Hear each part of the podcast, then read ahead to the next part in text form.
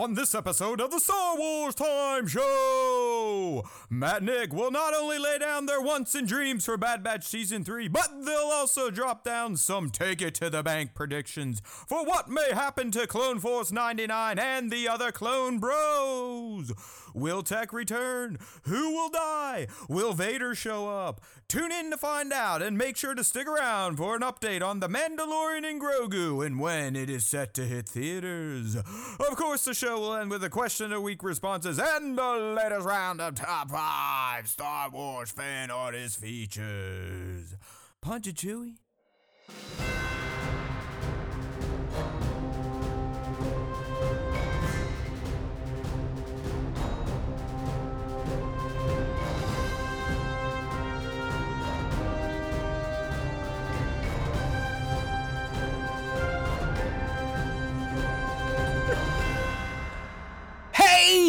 Now everybody, it's gonna be a tech show from hell. yeah, Star Wars time show. That's how we roll. What the hell's going on? My camera's not even. What? Camera's not on. Stream's not on. Ah! It's all right. We're ah! here to talk about Bat, Star yes. Wars. We love you. Uh, we we got to nailed the intro. Bat is the man. Be hey, mad, we did not something Bat. right today. Be mad. Uh, yeah, be mad. My bad. Hey, it's time to restart already. Yeah. I'm already starting to malfunction here because of a little tech issue right before we went live. I, I sent the stream over, and YouTube basically gave us the double bird. It said live streams aren't working right now, and it's like bullshit. You're you're YouTube. I mean, come on. Uh, You don't go down unless AWS is down. And we're not going to get into all that shit because I kind of hate AWS right now, too. You know, Nick, you're, you're somewhat of a technical person, right? Yeah, somewhat. Yes. I have had a support case in with Amazon and AWS for two weeks now for them to figure out why I can no longer change my fucking passwords. Because every time I go to log in security on Amazon retail, it it it redirects me to an MFA box for AWS. I've I've disabled MFA on all accounts. I've I've talked to every Indian in their fucking support center, and and they're like, "Well," uh, uh, uh, I'm going, "Hey, I, I can't change my password." And I'm someone out there that like I'm a big fan of strong passwords, two factor, MFA, whatever you want to call it. I I I believe in this shit because I you know I, I have a master's in cybersecurity. I teach this stupid shit, and it's driving me nuts nuts. I feel naked. And and part of the show is on AWS. So the show's penis is also being exposed right now. Anyways, that's not why we're here. We're here to talk all things NFL. Yeah, this is the NFL time show. Welcome, Matt Nick. Uh, no, in all seriousness, I mean, if you missed the Super Bowl, what's wrong with you? It, it really should be. Nick, I know, you know, hey, we talked beforehand, not really your thing. I'm, I'm with you too. I, I love the game of football, but I, I typically only get into games when the Steelers are playing. Obviously, they blow because Mike Tomlin is average at best. So, you know, I've, I've had to make the Super Bowl somewhat entertaining for myself these past few years. And luckily, Ohio now has legal gambling, and, and that really uh, made Sunday fun, even though I think I wagered $150, but only ended up losing 20 total. So um, I guess I spent $20 to have some fun watching the Chiefs come back and beat the 49ers. Um, really not trying to do you know, a full Super Bowl thing at all. Cause, you know, we, we got some Star Wars to talk about. This is, we are one week out from Bad Batch season three dropping. The, the real media, they dropped their uh, early previews yesterday, Nick. So the embargoes are up. They got to see the first eight episodes. And across the board, I'm just getting, yeah, yeah. Bad Batch. This is why we love it. This is why it's the best animated Star Wars. It's deep, it's dark, it's emotional. So that's exciting. So Nick and I, we're here to kind of prime you to get you ready, you know, to get chubbed up, get those nipples hard for next week. Not only does the Bad Batch return with its final season, a triple episode drop at that, but the SWTS is moving to Wednesdays. That's right. We are leaving our home on Tuesday nights and we're going to go ahead and hop our little happy asses over to Wednesdays at 5, youtube.com slash Star Wars Time Show. Woo! I am getting excited. I'm also getting a little like shit. I got to get up early and get all my o- Star Wars Time OCD out before my real job starts on Wednesdays for now until May. But uh, hey, we'll, we'll have some fun. we'll have some fun, Yeah. hopefully. Figure something out.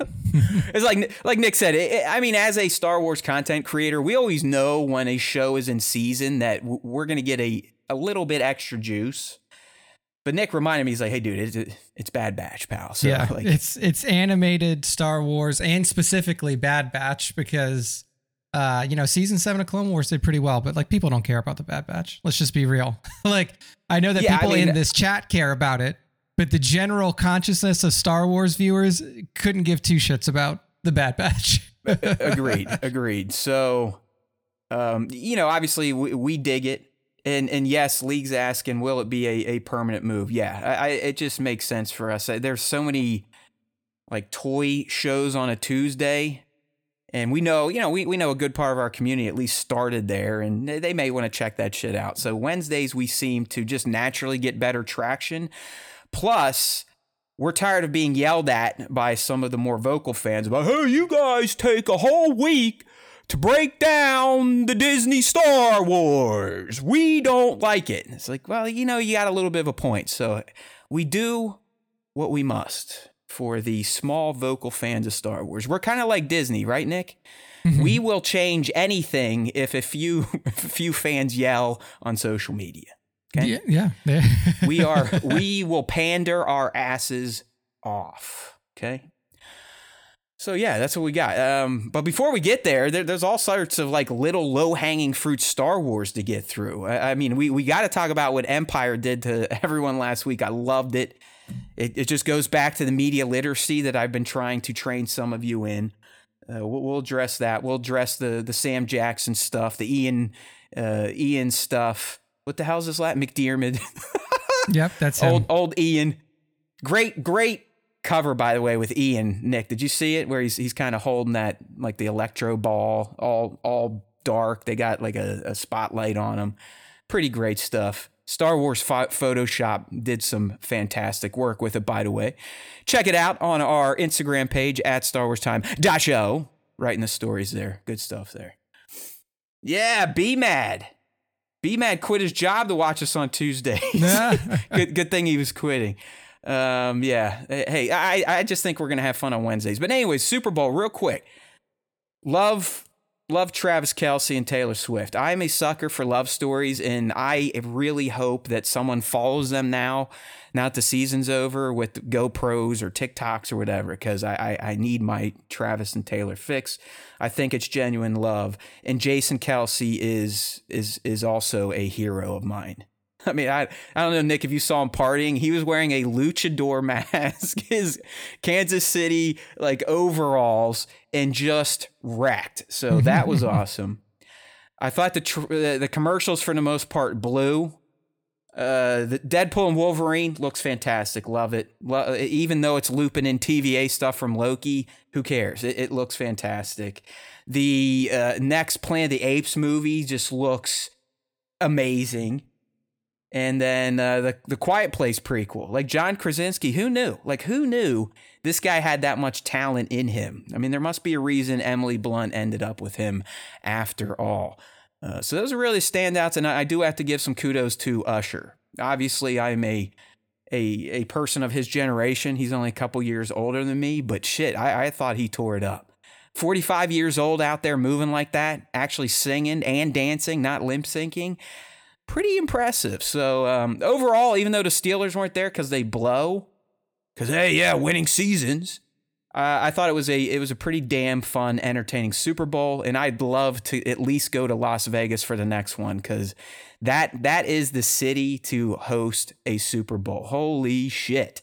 Can you imagine what's probably been going on in that city for the past week, dude? I mean, no, no. I, I- and I'll say this: I never want to go to Las Vegas. It is a city that I have no interest in in, in Have going you ever to at been? all. No. Have you ever? You've never been No. like not. You don't even want to do it once. You're just. You're like I No. cancel. I have no interest in it. Like I don't like to gamble. Like I'm not a huge like show person or anything like that. The city for me just doesn't have anything that I'm interested in.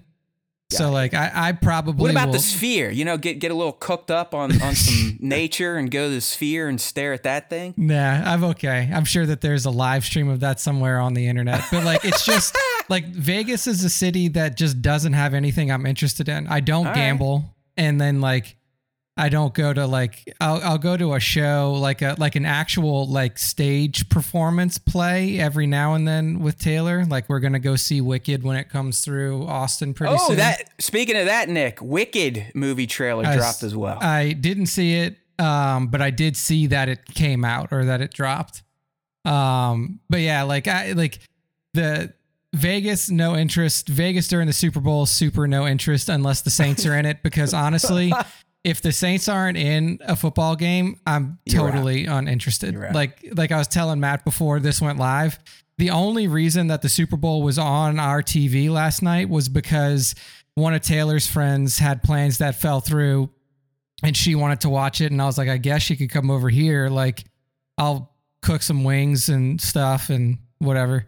See, you- know, I mean, you you still got into the spirit of it, Nick. I mean, cooking wings, that's that's Super Bowl, and that that's kind of what I was saying earlier. Th- This needs to become an American holiday. I, I'm not I, like I'm not fucking kidding. I'll take the holiday off. Uh, more than likely I won't You- watch you're, the you're game. down for that though. You're, you're down for the holiday. yeah, right, I, so- I'll take the day off of work for sure, or We'll the next Nick- the next day. But like, I don't give a fuck about the NFL. Like, honestly, like the the the fact that the Chiefs or the 49ers won does not affect me in the least. Got like, It, it kind of bums me out because it, it's clear now that the AFC has another fucking dynasty only three years after the Patriots' 20 plus year dynasty ended. So that kind of sucks being a fan of, of the Steelers, but a fan of the game and just sports in general, it's hard not to appreciate what Mahomes, Kelce, Reid, and them are doing. Uh, I wouldn't mind, you know, hey, Pat, break your leg or something if the Steelers end up getting a quarterback, but yeah, it, it, it's impressive. I will say nonetheless, this: nonetheless. the only like the way that we watched it was on Paramount Plus because we don't have cable and we don't have YouTube TV or anything like that. So the game I was heard on. that was a shit show. No, I mean it's totally fine. Like it, Okay. it- like from what I remember, like if something, I mean, granted, I was not paying attention to it, so if it fucked up, I probably wouldn't have noticed it anyway.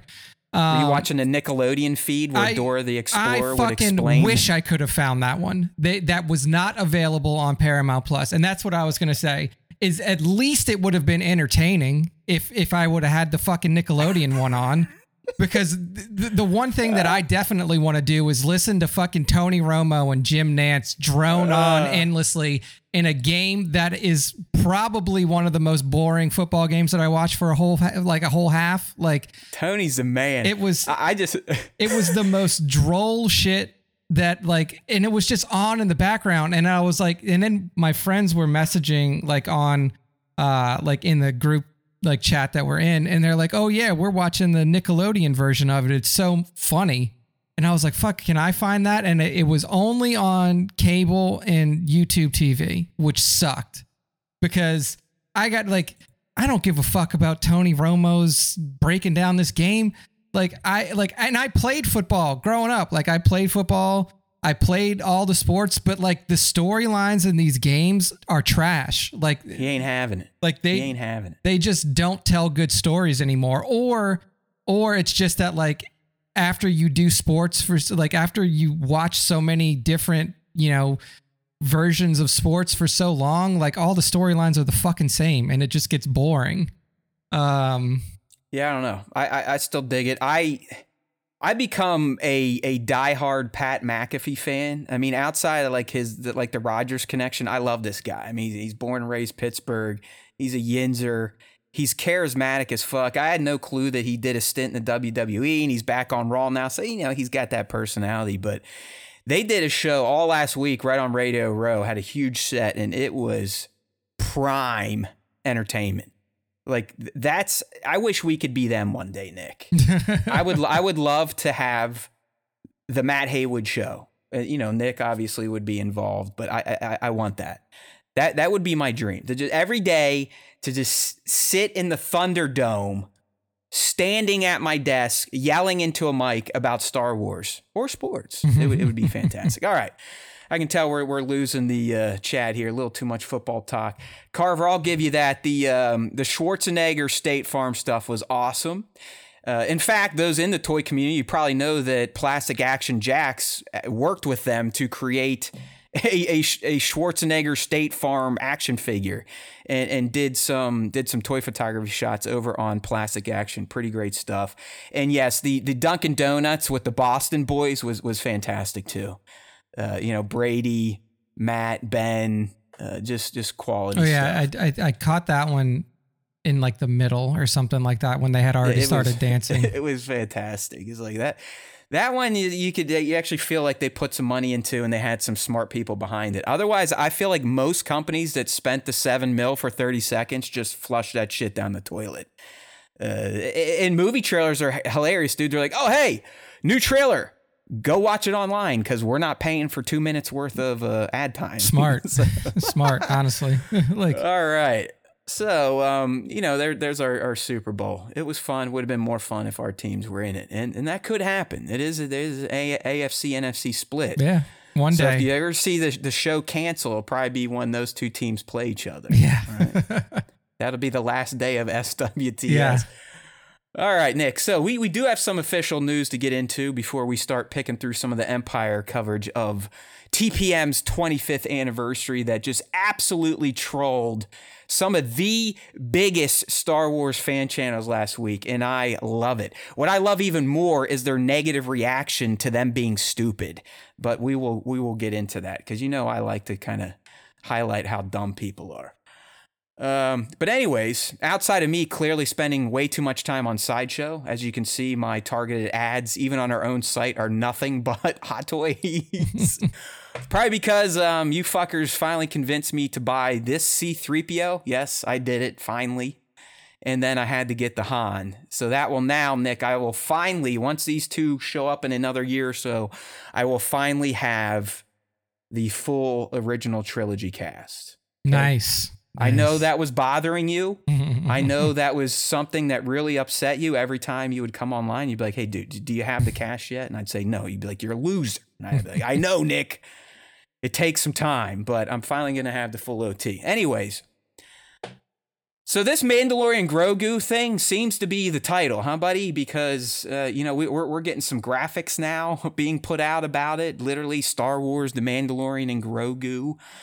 But more importantly, uh, Disney had a pretty big news week last week. I, I, I think it kind of got drowned out because it was Super Bowl week, but they had their, I don't know if it was the end of year call, Nick, but it was one of their big quarterly earnings. So obviously, Big Dick Bob Iger gets on there and starts talking about everything, and that's going to justify his $40 million bonus or whatever. But he did drop some official news for us soothsayers, and, and now we can start kind of speaking to the roadmap and what Star Wars film is going to hit when. So it's at least clear at this point in time that we're getting three movies, Nick, between 26 and 27. You heard that right. Mm-hmm. They're they're going to try another double release year just like the formula that sunk Star Wars movies in 2017, or I mean 18, with uh, uh, you know TLJ and then Solo coming soon after it. But the important stuff here is on this call. Bob said the first movie out will be the Mandalorian Grogu. So that that's that's done unless unless he you know goes back on his word or something gets jacked up again at Lucasfilm, which hey we know is a there, there- there's a great chance of that happening, especially with movies. Yeah, I mean, I mean, come on, there's like hey Taika Rian. I mean, at this point in time, Rian Johnson's trilogy could technically be done, like out. We all have it on our, our, our streaming decks, whatever. Or I know some of you probably would have boycotted it, but I mean, we are we're we're five years past TROS at this point in time. yeah, yeah, five years And in December. Th- uh, I don't think Disney, when they bought this shit in 2012, was like, yeah, well, yeah, around 2019, we're gonna take a fucking five year break from movies because, well, why not? Why not?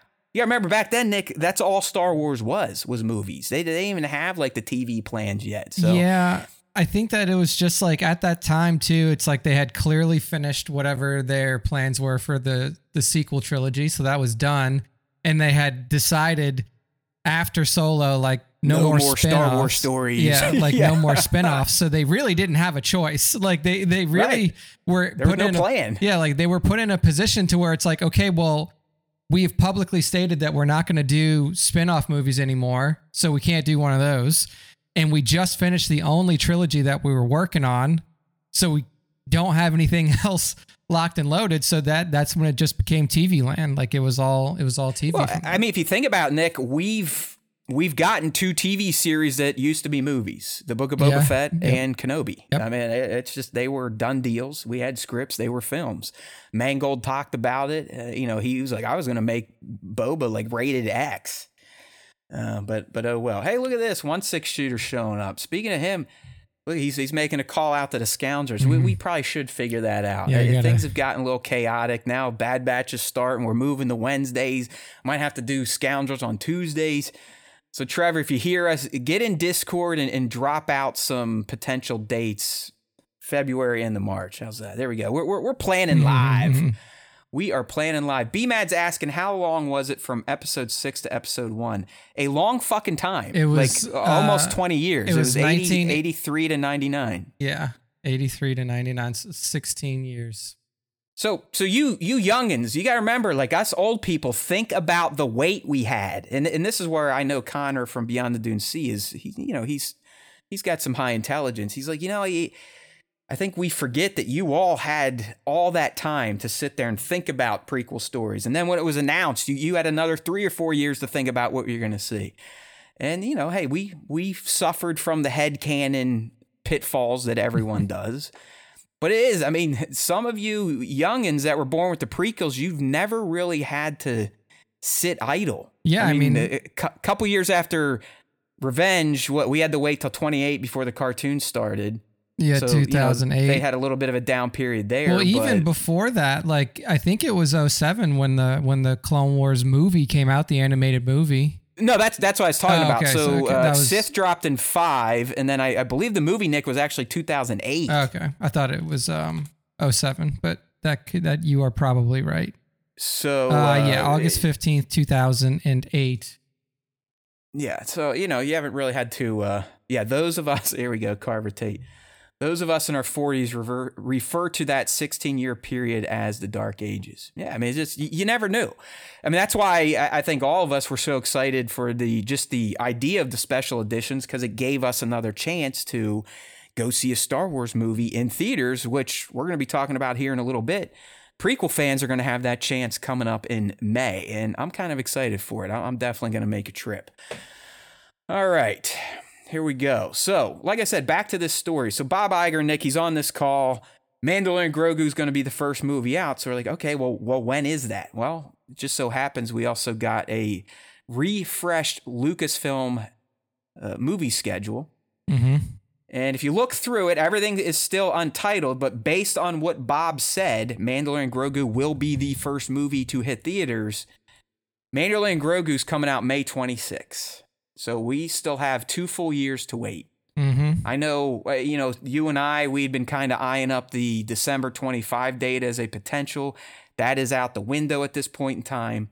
So it's looking like Mando and Grogu May 26. But then, Nick, there's another unnamed Star Wars movie in the December 26 slot, Yep. Yep. which Rey, you think, just based on the level of heat and script? Yeah, we know we got a script. Daisy Yeah. signed on. I mean, honestly, if if that's gonna turn into a series, I mean, I, I don't know what their plans are, but the way that this is setting up, it looks like if they're gonna go back to a two movie a year system for Star Wars or two like, you know, dropping two movies at the same time, then they may use the May slot, the summer slot for one offs, and then this the uh, December Christmas holiday slot the for, tent poles. yeah for like the bigger either like sequelized or like series based movies. So yeah, I mean Got that would make sense to me. Um, that the 20 uh 26 December release would be the the Rey movie because that's the only one that we have any like kind of solid Like, details yeah, around. I mean it's You know, it, has got to be her, or Dave's, and Dave's just doesn't make sense if they're doing Mando and Grogu in May. Like why why why suck away any of his punch for a Mandoverse movie a few months before it releases? So yeah, I'm, I'm thinking Daisies goes in December of 26, and then December 27 another one. is that like could That- potentially be Mangold or is that Dave's Mandoverse? Yeah, uh, that's a that's a tough one. I would imagine that they, that would be the Mandoverse finale movie, like the or whatever crossover, whatever you want to call it. I imagine it would be that, um, because the Mangold movie is still like we we, we don't really know anything about it Right. yet, other than like it's set, it's Dawn of the Jedi time. It's like way in the past, and it would make the most sense given what Disney's like kind of plan is to bring the Mandoverse to a close before you start more heavy investment into the film side because once you bring the Mandoverse to a close, your investment on the TV side is going to be much lower. So you can take the funds that you would have used for TV shows and invest that into the movie side of things. So that that's my thought on it is like they want to close out the Mandoverse shit by 27 and then reinvest the money that would be gone into those series into film again. more movies. Yeah, it's it's weird because if Mando Grogu's going May 26, we need to get Ahsoka ran before the next Mando movie. And you could argue until Disney comes out and straight up says, "Hey, no more Mando, no season 4." There's potential that we we have a whole other season of Mando owed to us. Do you like how I use the word owed? yeah. so the the December 27 could could be James or hey maybe Taika pulls a script out of his ass or something but the, I think one thing that we all can at least take to heart right now Mando Grogu May 26 that that seems Yeah. like a stone cold lock both from Iger saying it on an earnings call and then getting this uh, release schedule Yeah. uh, there's a bunch. There's a bunch of untitled Marvel on there as well. Yeah, So untitled, a lot of untitled Marvel, which is surprising considering. I mean, there's three Marvel movies releasing in 26, and given what Iger said about pulling Yeah. back from Marvel and focusing on core storylines, like liar. that's pretty crazy. So I mean, I don't know what these are, but you know, we have Captain America: New World 25, and then the Fantastic Four movie with in Thunderbolts. The Thunderbolts thing, I'm fucking blown away that they're actually going to do that. Like that. That's a Homeboy's in it though, right? who? Han's in it. Oh, Alden Ehrenreich is in that movie. No, I, no, Harrison Ford. oh, Harrison Ford's in it. Oh, okay. I'm, I'm almost positive, like he's playing the general or one of the, one of the guys. I just like I don't think that I mean like maybe they're just fucked because they're already in production for it and they have to release it, but like that ain't a core storyline for sure. Like Yeah, dude, I, I, I was like, I'm, I'm not as bad as you at this point in time with the MCU, but that Echo series, I, I'm not even gonna touch it. I just, I don't care. I've slowly been going through the what ifs just because they're what ifs. I like the animation. I like the concept of what if. I think Star Wars should do what if. It'd be super rad. But I just, there, I'm, I fully lost that man. I can't wait for the next Marvel movie. It's like, yeah, I'll go see it week one or whatever. So, like I said, I'm not fully canceling it like Nick did, but it just it, it the, the luster is worn off. well sadly. yeah. I mean it's it's because they fucking shoved it down people's throats. Like I said, it was like an oversaturation of content. And that's what you well, have we to liked it when it was good. You know, when when we were phase one, two, and three, and we were getting two or three movies a year, we're like, yeah. But now that it's not had a cohesive, clear Yeah. villain or arc, or really even connecting them through stingers, we are kind of like, eh, yeah. Who cares? Yeah, and I really Dude, they didn't even announce that the Marvels came out on Disney Plus last week. Like there was nothing, saw- not even a not even a tweet. Yeah, I, I did see that they just like skipped that announcement. But like, I think what it really was is that like you could call them phase one, two, three, whatever. Like that was like from when Iron Man came out to when Endgame came out, that was all one story. You could put it in phases if you want to. It, it's not. That was one story that was told all the way through. Oh yeah, yeah, yeah, yeah. So and, and then like one when you end there, they just didn't have anything ready to like pick up and have another cohesive story. is- so it was which is- trash. Insane. Like you, you had all that fan gratitude build up. I, I mean, they they they could have shit in our mouths and we've been like, yeah, I, I also just, Iron Man's death. I just don't think that that like large scale movie producers like I mean, well like Disney in particular with Marvel, I don't think that they understand the value of not having content out, like not like like literally having a break. Like, hey, It's we ju- we just wrapped up, you know, 15 years of storytelling around that with with Endgame. Yeah. Um, so we're gonna take a breather, and then we're gonna let anticipation build for the next thing to come out. And they really didn't do that. Like they didn't allow enough downtime between Endgame and and the trash Yeah, to really allow people It's, to it's, get it's odd what's happened there. You gotta wonder if, if Feige's just over it or doesn't give as much shit, or because of all the success and fame and power he has now. And sometimes that works a, a human over, and they may not try as hard next time. So who knows? Yeah, that's. I think we have a, a Spider Verse movie coming out this week. I Oh, might yeah. go see it just because Dakota heard that Johnson is that is trash. Oh, of that- course it's gonna be trash, but I mean, anything you- that Sony does that's Marvel that's by themselves is garbage. Hey man, when you pay for AMC stubs or whatever, you, you got to get your movies in every week. So, go see you know, Lisa they're- Frankenstein. If you don't go see that Madame Web trash, go see Lisa Frankenstein. That movie is fucking hilarious. And it's Zelda Williams, which is Robin Williams' daughter. It's her directorial debut. It's super funny. It's an hour and 40, and it, it was well worth going see. So if you're gonna go waste, uh, if you're gonna, well, if you have the movie pass already and you're not wasting money on it, definitely go see Lisa Frankenstein. Uh, Yeah, I would- want to see that one with uh, Emma Stone. Is it Emma Stone? Oh, that's like peculiar ones or something like that. No, where she's a she's kind of like a Frankenstein. Like Yeah. she's a robot that gets made. I can't. It's like peculiar, poor things. That's what. Yeah, it's- e- either way, it, it's it's like an, an Oscar darling, so I'm sure it's all right. All right, I'll I'll, I'll take you up on that. If, if we do Madame Web, it's gonna, it's because the kid wants to go. You gotta remember sometimes, you know, you gotta, you gotta true. entertain the little people. Uh, but yeah, I listened to to Stern today and hearing about what she wore on Seth Meyers. It apparently is like a see through jumpsuit. And go Dakota, thank you. what The else was thing- she? I don't like. Is she was she in like Fifty something Shades. else? Oh, I didn't she see was any like of the those movies. getting beat, uh, but she's also the product of Melanie Griffith and uh, Don Johnson. So she's like Hollywood nepo. Oh, so she's time. yeah, she's just been in the industry forever. yeah. But she does. I don't know, man. She's not like a traditional. Wow, that girl is hot. But she just oozes this aura of, yeah. You know what I mean? Like, yeah.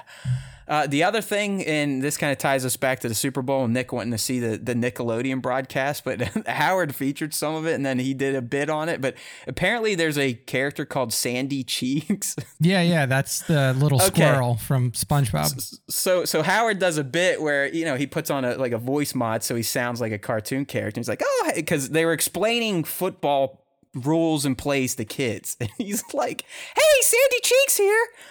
After the game, Travis Kelce is gonna put his penis inside Taylor Swift.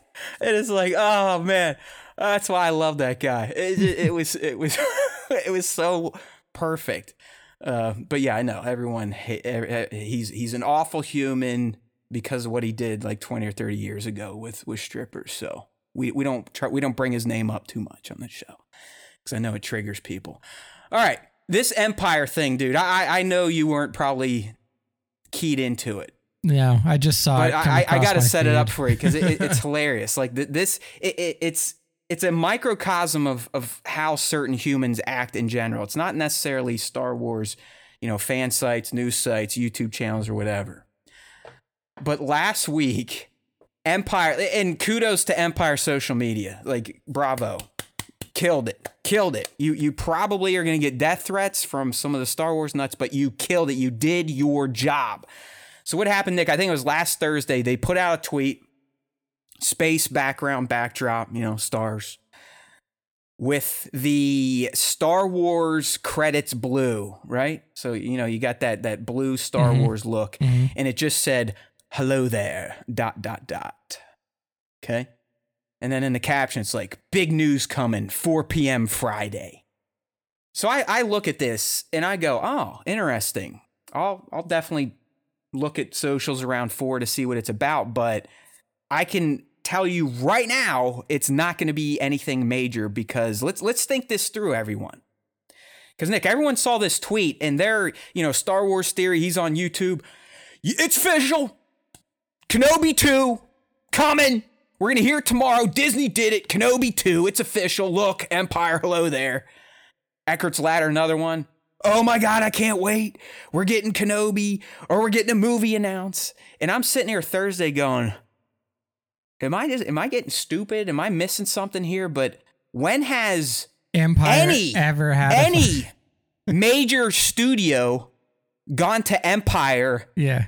To break news like that? No, you know where they go to break news for Disney. It's Entertainment Weekly every fucking time. Like or or their or their own social Yeah, or- networks yeah, or like they or, or it, yeah. starwars.com i mean lucasfilm disney they are not going to give kenobi season 2 greenlit to empire to help them launch their next monthly magazine so what really cracked me up nick I, i'm seeing all this thursday and i'm i'm holding i'm holding true i'm like this is going to be a nothing this it- it's going to be like some special magazine cover or some shit like this you know, everyone's still like, "Oh man, it's almost, what, what are we gonna get? Kenobi next movie?" And they're they're canceling the sequel trilogy. It's just like, oh man, they are running with this. And then obviously Friday comes, and then you get the reveal, and it's literally three special covers to honor the Star Wars prequels, a a mm-hmm. 25th anniversary of TPM to honor the prequels. So yes, that is cool. We're looking at one of the covers right now, Nick, and I'm not gonna lie, it is fucking rad. I mean, it's like a Where's Waldo of the prequel era. It's done in that style. It, it almost looks like a you know my room as a as a kid throwing all my action figures into a pile. It, it's great art. It, it really is. It, it, it's a fantastic cover. I love it. I would hang it on my wall. Hell, even the other even the other covers you can buy in store that aren't for subscribers, they look great too. 25 years of the Star Wars prequels, all sorts of new interviews. Yes, great content, but not what everyone was expecting. And then the fallout, like I said, man, is like, Disney really fucked this up. I can't believe this crap. Look at this. Lucasfilm is, you know, it- it's like, and, and what they're doing, and hopefully everyone can see this. And, and as I started this, this is a microcosm of how humans act these days. It's where they will build up this fake bullshit scenario in their head based on two words run with it as if they've got the scoop. It's real. This is happening. Yeah, yeah, yeah. Rah, rah, rah. Come to my channel. Blah, blah, blah. Clickbait, clickbait. And then when it doesn't pan out because they're stupid, they don't blame themselves for being idiots. Right, Nick? Who do they blame? Oh, fucking Disney. Way to go, Lucasfilm.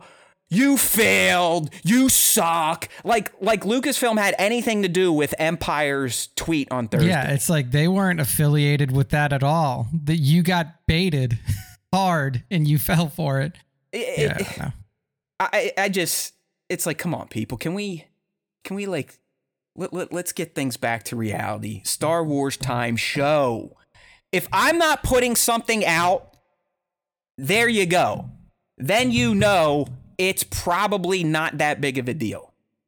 Hell, these days I barely post anything to StarWarsTime.net just because I've, I've gotten really fucking lazy. I mean, look, we're just we're looking at other people's contents. We would never do this. But when I take time to post something like the Mandalorian Grogu post, that's because I know it's real. I've researched it. I've looked beyond one source. Okay, so ha ha ha to all you, not not you all idiot fans, but all you idiot creators and Star Wars influencers out there that thought you you sniffed something out based on an Empire tweet. Hello there. You know what? Get over yourselves and learn how to read media. It was so clear that this was going to be a nothing. And I don't want to discount it because, listen, I, I might pick this up because I, I do think it probably has some great interviews with Hayden, Natalie, Ewan, Liam, Sam, Ian. I mean, it, it, it'll be a nice little thing for your collection if you're a Star Wars fan, but it's like, Jesus. And, and the, the, the reaction and the blaming everyone else. Oh fuck you disney. You're the one that made me you know do this big flashing lights clickbait stream. It had nothing to do with me and, and just trying to get my audience and, and scratch my narcissism. No it's your fault. Fuck those people all right? Fuck them okay and you know if we fuck something up we'll be the first people to tell you okay any leak i put out there didn't hit what i do i get on here and i smack myself all right but yeah look at these covers are fantastic i, I, I think I would go with the dark side cover over the light side if I were going in store, Nick. And if I know a subscriber and they want to send me the uh, animated cover, go for it. Thank you. Yeah, I mean, yes. I, am probably Car- not going to buy a magazine, but I'll see. Maybe Carter Carter nails it here. People are losing their critical thinking skills and are hooked on the dopamine highs and lows of social media. That that's that's hundred percent. I I teach young adults for a living, and it's so clear that these young generations are just like, ugh, ugh. a phone told me, so it's good. Phone say yes, phone say no. It's like, fuck people. Come on, it's scary. It's scary. All right. Um, yeah, that's right, Bat. That's right. Yeah, well, Bat, we we know you you're a normal person, but uh, we're running out of those normal people. Oh, also got to shine a little spotlight on the Hayden cover, Nick. I don't know if you saw this one, but paid great homage to the Jake Lloyd poster from TPM. I did see that image. He, yeah. okay, yeah, so you know the one I'm talking about. Mm-hmm, For those of you mm-hmm. on the mm-hmm. radio, it's, it's yeah. a fantastic shot of Hayden. He's looking sexy as hell, all black, kind of like a black trench coat, black shirt, black turtleneck, very Vader esque. And uh, you got the Vader shadow behind him. It, it's just a really cool shot. And uh, I think the last thing from that reveal before we get into the Sammy J and the Ian articles, because they, they kind of threw some funny things out there that we can discuss real quick before Bad Batch time. Um, but this this one I know this one has me excited. I, I am excited for this. I know I know Nick's gonna boycott it, but I've been unabashedly clear that The Phantom Menace is my favorite prequel movie. It, it, it, still is. I love it, even though Attack of the Clones, every time I watch it, is getting better and better.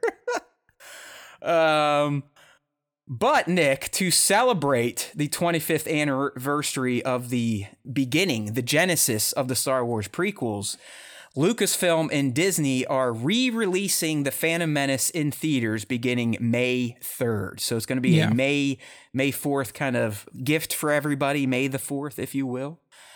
And um, I, I, I kind of dig it. I, I, don't think they're doing anything special with it. Uh, I, I saw TPM years ago when they did, George was considering doing 3D remakes of the prequels. He stopped after TPM, but I at least went and checked that out. I got my Darth Maul 3D glasses. Thank you. Uh, but I'm, I'm, definitely gonna go check this out. Maybe maybe take the kid, maybe another buddy and his daughter, who's they're kind of getting into Star Wars. But I am I am excited to return to theaters to go watch uh, TPM. Yeah, I mean I'm gonna go see it too. I may um, convince Taylor to go with me because we had like she's seen all the movies except the prequels, so I think that giving her the opportunity to see them in theaters would be a more interesting way than just like sitting at home and watching them. So yeah, I mean, if they, I mean, like if they do something similar to what Lord of the Rings did, because what Lord of the Rings did was when it was 20 years for uh, Fellowship, they just kind of did the whole trilogy. They were like 20 years for Fellowship. We're going to re-release the whole trilogy in theaters, and that's what we did. We saw, we got to see all three of them in the theater. So I thought that was cool. But it seems like they're not going to do that with Star Wars. So we'll go see TPM and then we'll wait until they do the release for AOTC and and then for ROTS and we'll see those in theaters too. Oh, I, I can't wait for Attack of the Clones. I uh, I put out I did one of our little clips, and I'd love for people to start checking these out because I am putting a little more effort into them. It seems to be paying off on YouTube, but nowhere else. So I'll keep doing it. Why not? I kind of like it, a little therapeutic, but um, it's our conversation on the Geonosian arena. and your your comments the best. It, it just goes under the radar, but you're like, yeah, it's a pretty flashing light scene. I mean, that's all that scene. I love it. I love it. Nick, he always tries to stay positive, but it's like you can tell he's gritting his teeth through a smile. Like, dude, everything you're saying is complete bullshit. But yes, it has pretty lights and wavy swords. so yeah. Um. All right. Yeah. Hey, hey, Ben. Good to see you here, buddy. Um, so yeah, that's coming May third. More than likely, that means you you probably can get May second Thursday night tickets. That's probably what I'll I'll shoot for. Uh, but it looks we're gonna have it, it, looks like May the fourth must be a Saturday this year. So that's nice. Hey, it, it's day drinking May the fourth in 2024. Anyone with me? Yeah, let's do it. I'll just sit here on YouTube all day drinking. You can tune in and see my various stages of drunkenness. You know, if if I make it all day, I'll probably just be my head laying on the table with YouTube having a timeout message at the top. Uh, so there you go, TPM, good looking poster. I I, I kind of dig that poster. It is. It's, good, it's definitely a good poster for sure. Maul pulls you in. You got the Jedi Bros there. Good stuff. Good stuff. Okay, so I, I saw some of you already popping off about the uh, Sam Jackson stuff in the live stream chat, which is awesome. If you would like to join our live streams, oh, don't forget they're moving to Wednesdays, 5 p. East, youtube.com slash Star Wars Time Show. Um, check us out. All right, so you know, uh, Empire obviously they're they're trying to sell some issues, Nick. So they've been giving us little teases online from some of the interviews contained within the actual words and shit. And one of the interviews is is going to be with Samuel L. You know, Mr. Jackson here, the the actor behind probably my least favorite Jedi, Mace Windu. And as anyone that has acted in Star Wars, they're always asked about their time in Star Wars, and they're always kind of asked to like, "Hey, would you want to keep doing it?" And it's like, that's the dumbest fucking question. hey, you want to keep making millions of dollars and dress like a Jedi and get lightsabers? Uh, yeah, yeah, I think so. Even Natalie Portman, Nick, is is is saying, "Yeah, fuck, I'll do shit. Why not?" I mean, you know? I think a lot of that is because of the tonal shift around. I mean, well, I will say this Sam Jackson's always been like, I'm ready to go again of from the day he finished filming uh, ROTS till now. So he, he has stayed very consistent. I think all of these other people are starting to be like, oh, yeah, I'll do it too, because now the narrative around the the prequels has shifted pretty you're, heavily. You're, you're spot on. I think for Hayden 100%. I believe in this Empire uh, magazine it goes into. He's like, you know, my my Star Wars journey is a little different than everyone else's cuz it is a little chaotic there to start and it kind of ruined my career. Yeah, like so. Um, but also, you got to think, man, and and you know, this is one of your favorite things to talk about. But sadly, cinema is is dying, and I hate to fucking say it because I, I, I can't imagine a world where Matt can't go to a fucking movie theater and see a movie. But I, I, I think actors have figured it out. They they they're, they're seeing you know a shift to streaming, going back to TV. Hell, I mean, a lot of big actors do commercials now. That would have never happened 10, 15 years ago. I mean, that was considered like, oh, your your your career's almost over, so go hack American Express. So it could also just be, hey, fuck, wherever there's work, I'm taking it these days. I don't care if it's going back to Star Wars where I was made to look like I don't know what I'm doing. Yeah, I think that like the the commercial scene existed for celebrities, but specifically in like countries like Korea and like South Korea and Japan, like they would get paid fucking huge amounts of money to make commercials over there. But yeah, I mean, I think now it's it's more around like they're not like one actor salaries you know, have been renegotiated with the the actor strike and stuff like that. So issues around like pay specifically for like, you know, non-huge stars have been kind of addressed a bit, but also like actors realize that like they are the brand now and whatever they do is what dictates you know like their sphere and and, and things that come their way like previously you could get like blackballed in hollywood like it was a lot easier for an actor to like pop up somewhere and then disappear and you not know what the fuck happened now actors realize like all i gotta do if like if somebody really fucks me over, all I got to do is make a post about it on social media and people will see it. Like it's a lot easier for them to like control their own narrative and be in charge, like be in control of what people or or light their own narrative on fire. yeah, Gina they, they can also do that for sure. they can do that for sure. But like, um, that's why like people are way more willing to like do stuff that they wouldn't do before. Like they're way more willing to be in commercials. They're way more willing to like Yeah. revisit stuff that they didn't want to prior. And and they they realize that like now somebody like Harvey Weinstein can't fuck me over because like I have my own platform. That's a good So, point. yeah. Good point. See that that's why we went to the smart kid here. Mhm. He always, said, but anyways, back to back to Sam Jackson here. We, we're already getting on a tangent. We got to we got to keep moving. We got Bad Batch to get to. So you know, like I said, he's talking to Empire, and they're asking him questions, and Sam just starts yelling out, "He's not dead!" It's like okay, and then they're like, "Well, what you know, what, what what did you want Mace Windu to do in a Disney Plus series?" And he said, "Everything, yes." So. Listen, as Nick said, I mean, he's been stumping this for years. I could fully buy into Mace surviving. I mean, he he did just get a, a an appendage chopped off, a little bit of lightning. Uh, we, we know that technically couldn't kill a Jedi. He might be able to float himself down there and have a soft landing. So, uh, I mean, if Palpatine can return, Mace can sure as fuck return. Would you want it? When would you want it set? And is Sam already aged out of playing a return Mace Windu? I mean, honestly, just fucking do it. Honestly, because like at this point, it, no, everybody who's died in Star Wars has come back. That matters. True. Like it, it True. really like Yeah, no, the death means nothing. I'm just yeah. okay. So you want it? Yeah. When do you want Just- it? Do you want it do it. soon after, or do you want it like into the Mandoverse timeline? He's just been, been hiding out. No, give it give it to me in the same timeline as Kenobi. Like give me give me that same timeline. You get to then see the juxtaposed position that that Kenobi was in versus versus Mace Windu. See how they were taking, you know, the fall of the Jedi Order differently. What was Mace doing versus what was Kenobi doing? You have an opportunity there for them to fucking meet up. Like just set it in that same timeline and I don't know. I mean, like the st- storyline wise, who the fuck knows, right? Like, Yeah, I was gonna say. So what? What's Mace's excuse for doing nothing? Then, like he literally does nothing, nothing. At least Yoda and Obi Wan, after 18, 19 years, they finally did something. yeah. I mean, but here's the thing: like, we we can at this point, with all the bullshit that they've added around that time period, like. Mace Windu could literally be out there killing stormtroopers left and right, and like we, it's believable. It's like, yeah, sure, I guess Yeah. so.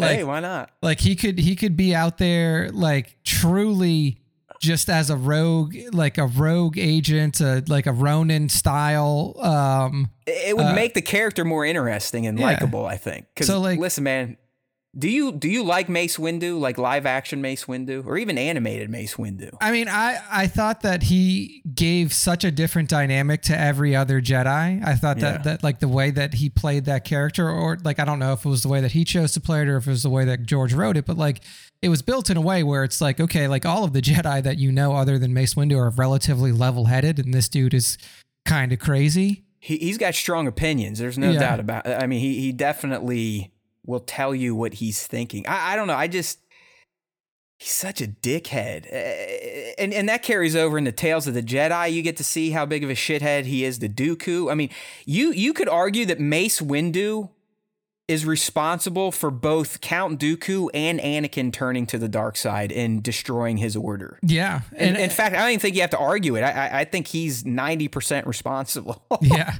I mean, I, I do think that um that could be an interesting storyline to follow, you know? Like it would be cool to see like him grapple with like all of the things that he did during his tenure as a Grand All right. Master of the Jedi Order Some while also reflection. like what I think would be really cool for that character is something like like almost like a a character like the Ghost of Tsushima lead, where he's like he's making like he has made a Lord name. Jin Sakai. yeah, but like to his enemies, he's just known as the Ghost. Like they don't know who he. I mean, like Yeah, so they- so I think what you're you're you're spitting here, and tell me if I'm wrong. It would essentially he's going to handle it the opposite of Kenobi, where Kenobi kind of shut himself off from the Force and just cried in a cave for ten years. yeah, Mace is almost embracing his pain and and hate for what happened to him, yeah. but not going full dark side. Not yeah, like not going full dark side, like truly taking out his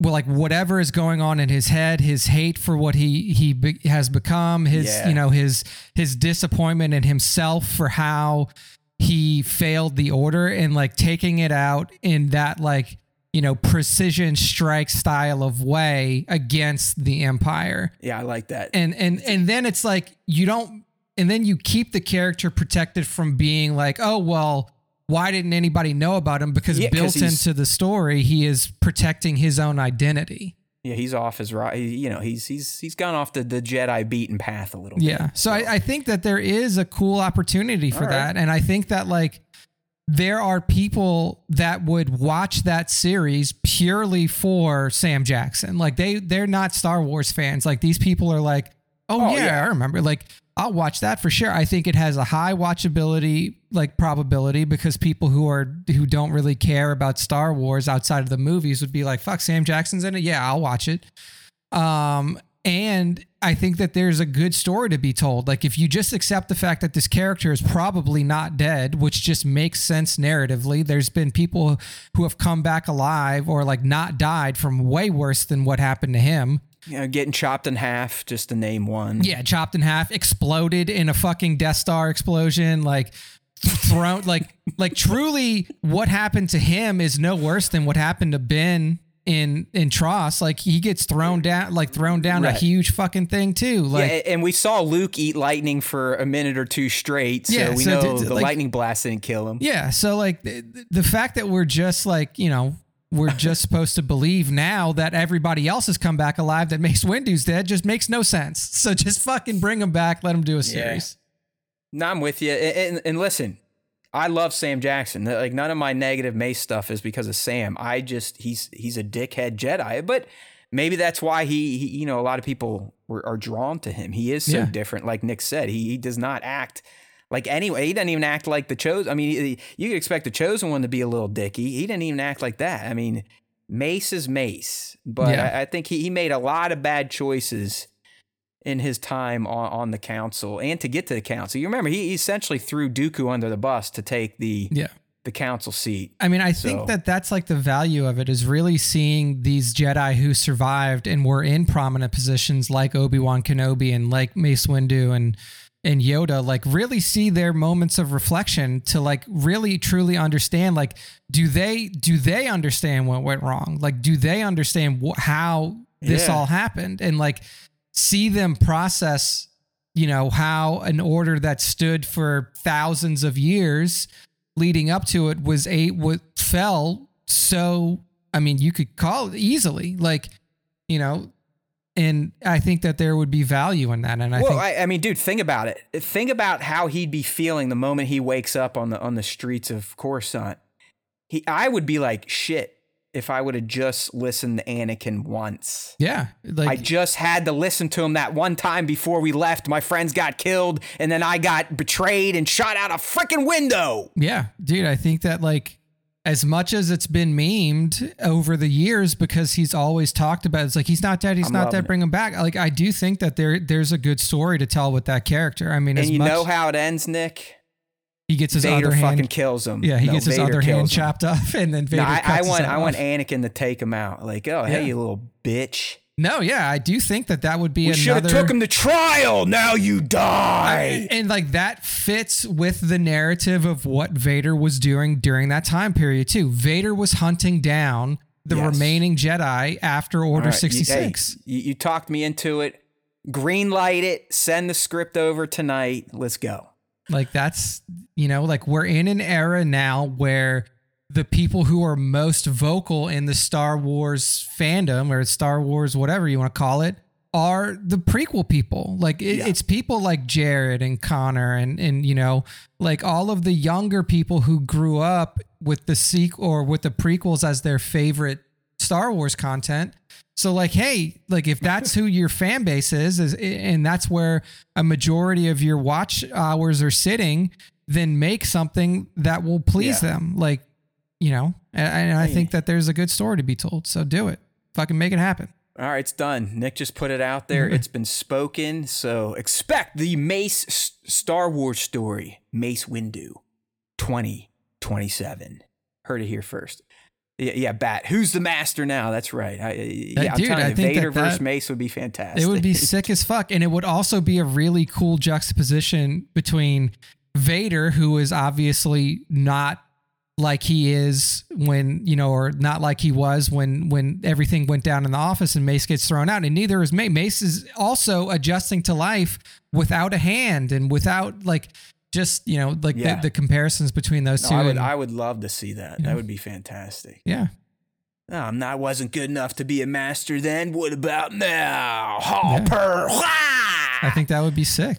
So All right. Well, hey, let, us just keep keep those positive vibes going. You never know if Bob Iger is feeling generous. I'm sure he'll cut a check to Sammy Jackson. All right, one more before we get into our Bad Batch special topic. Remember, we're going to go through our Bad Batch season three once. Okay, what do we want to happen? And then our predictions, what do we think's going to happen? But real quick, it, got a funny quote here from Ian where he pretty much confirms, like, I, I, I know they say he defends Palpatine's return here, but if you actually read his quotes, he's like, hey, whatever. It was, it, it's a fucking job. It's a paycheck. But uh, they, Ian is also in this Empire issue. They're, they're talking to him and they they obviously bring up the somehow Palpatine's returned, and you know he says a lot of people said it was ridiculous. Right here, hand up. At least I do now. When when we saw him in 2019 in Chicago in that arena, it was like, oh, cool, yeah. then you're like, uh, no. But then he goes on to say, of course. He was dead at the end of Return of the Jedi. And frankly, I think George thought he'd killed me too. But JJ thought it would be a good idea. I wasn't going to argue with him. That's basically saying, like, hey, dude, this is kind of stupid, but you're giving me a job and cool. Um, Yeah. And then he he kind of comes down here and talks about it. He's like, listen, uh, you know, I felt that Palpatine always had a plan B, probably a plan C, D, E, and F as well. And he was an expert in cloning. So and that that's really all he goes on to say. I mean, he he he he does kind of talk about Palpatine fucking, believe it or not, because they they kind of bring up his do it term. yeah. And he goes, please don't pursue that line too vigorously. But yes, he does have sex. It's a horrible idea to think of Palpatine having sex in any shape or form. But then, of course, of course, perhaps he didn't. And uh, you know, he, he goes in and kind of makes fun of midichlorians and, and, and stuff like that. But it's just like you can tell Ian's just along for the ride. You know, kind of like Harrison Ford doesn't really want to know any of the in-universe bullshit. Isn't going to question the choices of the creators. Just like, hey man, just tell me where you need me to go.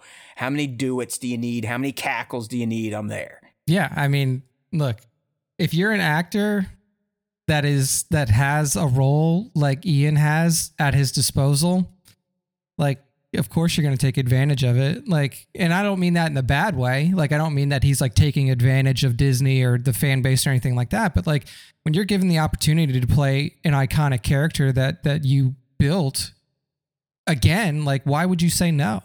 Like, Like I don't blame anything on Ian. yeah, no, not at all. Like, you know, I It's just think- funny to hear him thinking about his character having Having sex, yeah. It's like, dude. I mean, what- we know he did. We know he did. Like, well, technically, I, I, he he didn't.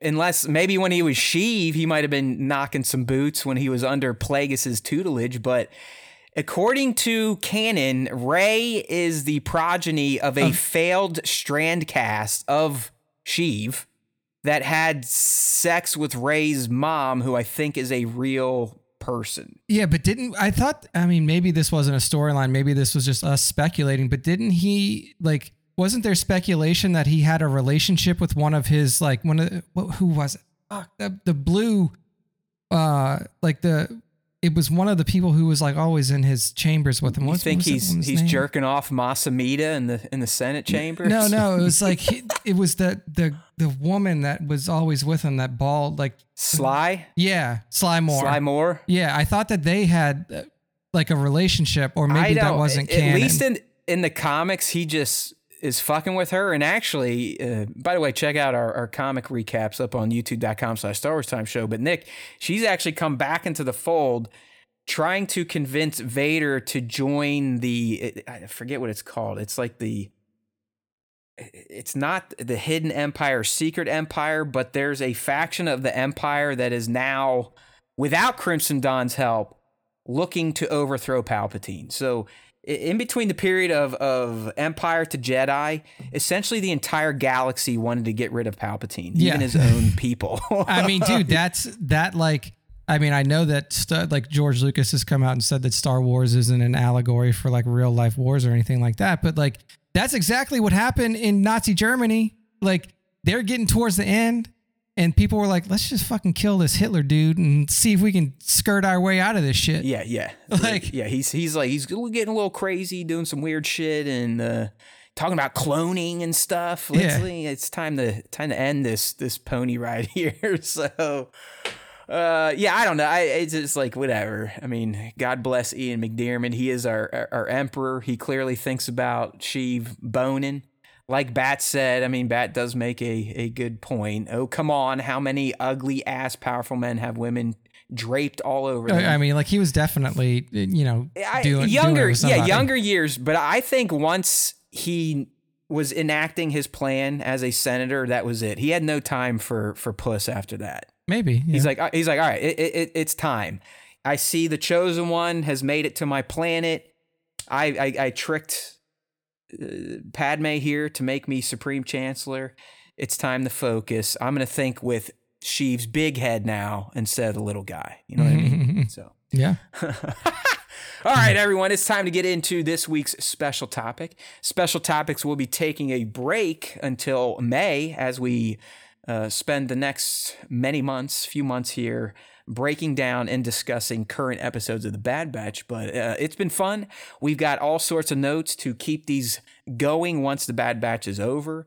I actually want to do kind of an end cap to our top live action. I want to. I want. I'm going to make us pick our top five overall.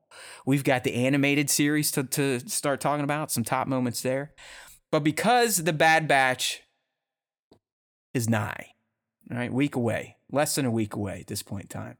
It does kind of suck that they they didn't follow the Ahsoka cadence. I, I will never understand who's making decisions over at Disney Plus it really seemed like the community loved the nine o'clock East drops of Ahsoka and allowed us all to kind of get around and talk about it and just further spread the word about it. But no, let, let, us go back to Wednesdays, 3 a.m. East, because that's, that's cool. Um, but as we do, whenever we get a new Star Wars show, if you're new here, the SWTS, we put our heads together and we come up with once, okay, what, what do we want to see? What do we hope to see? Kind of the fan type of shit, head canon and then predictions, what we think will actually happen. So we're going to start with the once here. We got about 13. We'll try to keep the pace going. Uh, but chime in, obviously, in the live stream. If you're not here, you can always join when we do the shows Wednesdays, 5 p. East, youtube.com slash Star Wars Time Show. All right, Nick, so here we go. Bad Batch S3 once. Obviously, none of these are ranked. I don't even know if there's an order. I probably just went on the order of our little stupid bullet list. So the first one I got here, and you know, we kind of talked about this a week or two ago, but I want, I want an Omega and Boba meetup interaction somehow. All right, Yeah. I want it. I it just why why create the backstory for this character? Why make such a big deal that she's the only other unaltered clone on in the galaxy? Her name's Omega. He was the Alpha. It just it, it, it has written itself at this point. Yeah, I mean, we talked about this a little bit last week. I do think that like the opportunity is there, and and like I said, you know, on the last show is like the the thing that I struggle with is like how do you bring him in in a way that kind of makes sense, you know? I know? Um, and that's the only part that I'm struggling with. We've talked through different ways they could do it. You know, like maybe they just go out there and they're like, "Hey, look, we'll fucking hire bounty hunters to take this place down too," and he's one of them. Like, um, but yeah, I mean, obviously with these two characters being linked by their shared heritage as unaltered clones, it would make a ton of sense. Um, if they don't do it here, then the decision then comes in like does it is this where omega's story ends does she not have another Right. like life after bad batch or do they decide to bring her back into the mandoverse at some point um but yeah i mean i think a, a meeting between these two characters would be really cool if they can execute it well Yeah, I'm I'm with you, and oh, sorry. Uh, We'll spend a bit more in the predictions because I I finally just ran with one. We'll kind of see what you think. It it's kind of in line with what you're talking about, but a, a little more, maybe just casual passing. You know what I mean? Not a not a specific poignant moment of like, "Hi, I'm Boba. Hi, I'm Omega." All right, so sticking with the once. Next one we have here. We all want Ahsoka to show up in some capacity. Nick and I, we would prefer it to be kind of cameo esque, but I would like that cameo Nick to be kind of at the end. She shows up and at least saves Rex. I would love if it was Rex, Gregor, and Wolffe, the three old guys she leads the Star Wars Rebels to in that series. But if we are going to get an Ahsoka and it's not just going to be a, a, a hollow chat with Rex, it'd be awesome to see her kind of come in and, and, and pick up at least Rex after all the shit has kind of played out. Clone Force 99's probably dead. Rex is feeling bad. Maybe Rex is even almost going to die and she shows up and here we go. yeah I no, got you, buddy. I got you. I think that that's a really good opportunity there for sure. I think that Ahsoka, to me, like Ahsoka has to be involved in this in some way. It would be so weird if she wasn't. Um, and I think that you know, if she isn't a part of the main strike group, then having her be there and like, you know, essentially, you know, say I don't know, save Rex, like get him back like a Millennium. Falcon Yeah. trench run save. Yeah, La- like- last second. Okay, I got you, boys. Let's get the hell out of here. Like I- she, I- she's not going to actually accomplish the the mission. She's just going to pick up the pieces. Yeah, no, I, I do think that there is some value in that for sure. So yeah, for sure. Now, I- I would really, like I said, it would be great if it was Rex, Gregor, and Wolffe because we know they ultimately link up and end up living together as old clone bros on some desert planet fishing for something using old Clone War walkers. Um, so that that'd be neat. All right, Yeah, cool. yeah.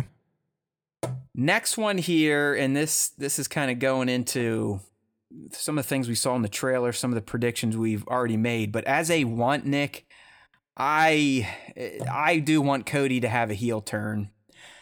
Not because I hate the character, I, I just think it would be one hell of an, an out for this named clone. A, a- a clone, really, one of the the oldest named clones. I, I believe he's the only named clone we got in the live action Star Wars yeah, prequels. I was gonna say in, in the prequels, yeah. I yeah, mean, there there's Commander no Rex Cody in, was in the, prequels. Yeah, he was the only one that was called out by name. Like, and that was the only way that we knew that that like some clones had names. so, Exactly. um, yeah, I mean, I think that the last time, like, you know, having him go full bad would be a really cool way to end that story for him. But yeah, obviously not his choice because we Yeah. we know he made the conscious decision to walk away. And I I'm hoping, I'm not hoping for him because that would be awful, but I'm hoping for fans and good narrative that as he was kind of like, "Hey, Empire, I'm done," they just rounded him up. They're like, "No, you're not," and they they kind of turn him into a, a true believer and. He ultimately, you know, has this heel turn and is going to die because of it. But fans, I think, would be like, "Oh no, not Cody! Don't do it, Cody!" Maybe see him fight it a little bit, and then I don't know, maybe blows his brains out. Obviously, that wouldn't happen, but I I uh, I would like to see Cody have a heel turn. Obviously, not of his own volition. It would be a a forced heel turn. Yeah, no, I, I agree with that. Um, I think it would be cool. I mean, because all I mean, have we really had any other name clones that like went out bad? I mean that that were like that like stayed because I mean all the ones that we listed now obviously have turned and are like broke their conditioning I and mean, programming and stuff. Right. And and by season three, friends, I don't even think the Empire's dealing with clones anymore. They're they're either rounding them up and shipping them off somewhere like a concentration camp or to Tantiss.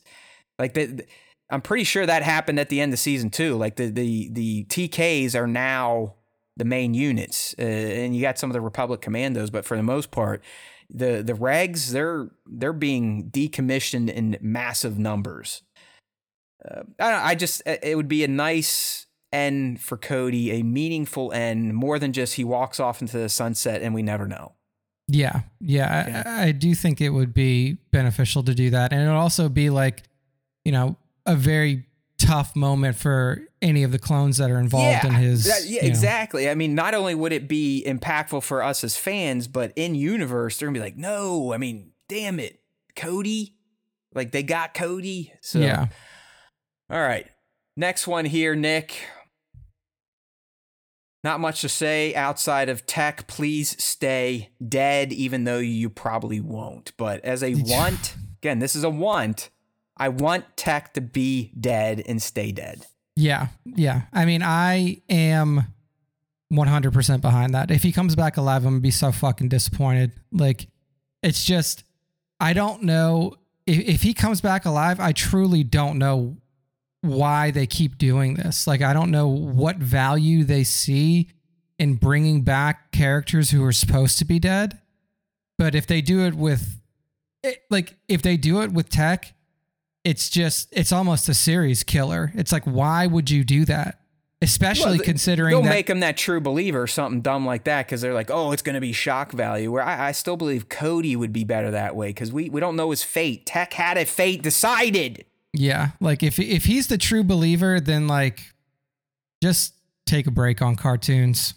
Like like seriously, because the the writing is becoming bad. Like if that's the it's choice okay that you to let make, people die. Yeah, like if that's the choice that you make to bring back a character who who died sacrificing himself for his brothers in, in a way that is like, oh, now he's a true be- believer clone. You, you've truly missed the point of death, like of death in Star Wars. Like they they really do need to just fucking Well, yeah, reassess how they handle it. They'd be going for like a, a, a second cheap pop. Not that his initial death was a cheap pop, it was a great pop. But bringing him back, that would be cheap. It would be a cheap pop for people like, oh, yeah, hey, that's got to be tech. Uh, Whenever everyone is saying, oh, that's got to be tech, if it ends up being tech, you know Nick is right. It's just bad writing then. Like, it, it's, it's stupid. Okay, so please, tech, stay dead as one of our Bad Batch Season 3 once. Next one here. Here's our boy. We're just talking about him.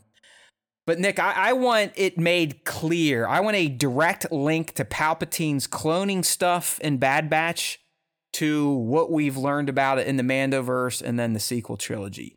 Even if it's like dropping a project Necromancer, a, an Exegol mention, I want the link established. Okay. Yeah. They, they really haven't. We've all kind of inferred, like, oh, yeah, they're doing cloning shit here. Probably uh, one day Jedi cloning, but at least just cloning, cloning now. Like, let's get into it then. Let's start talking about it. Why are we doing it?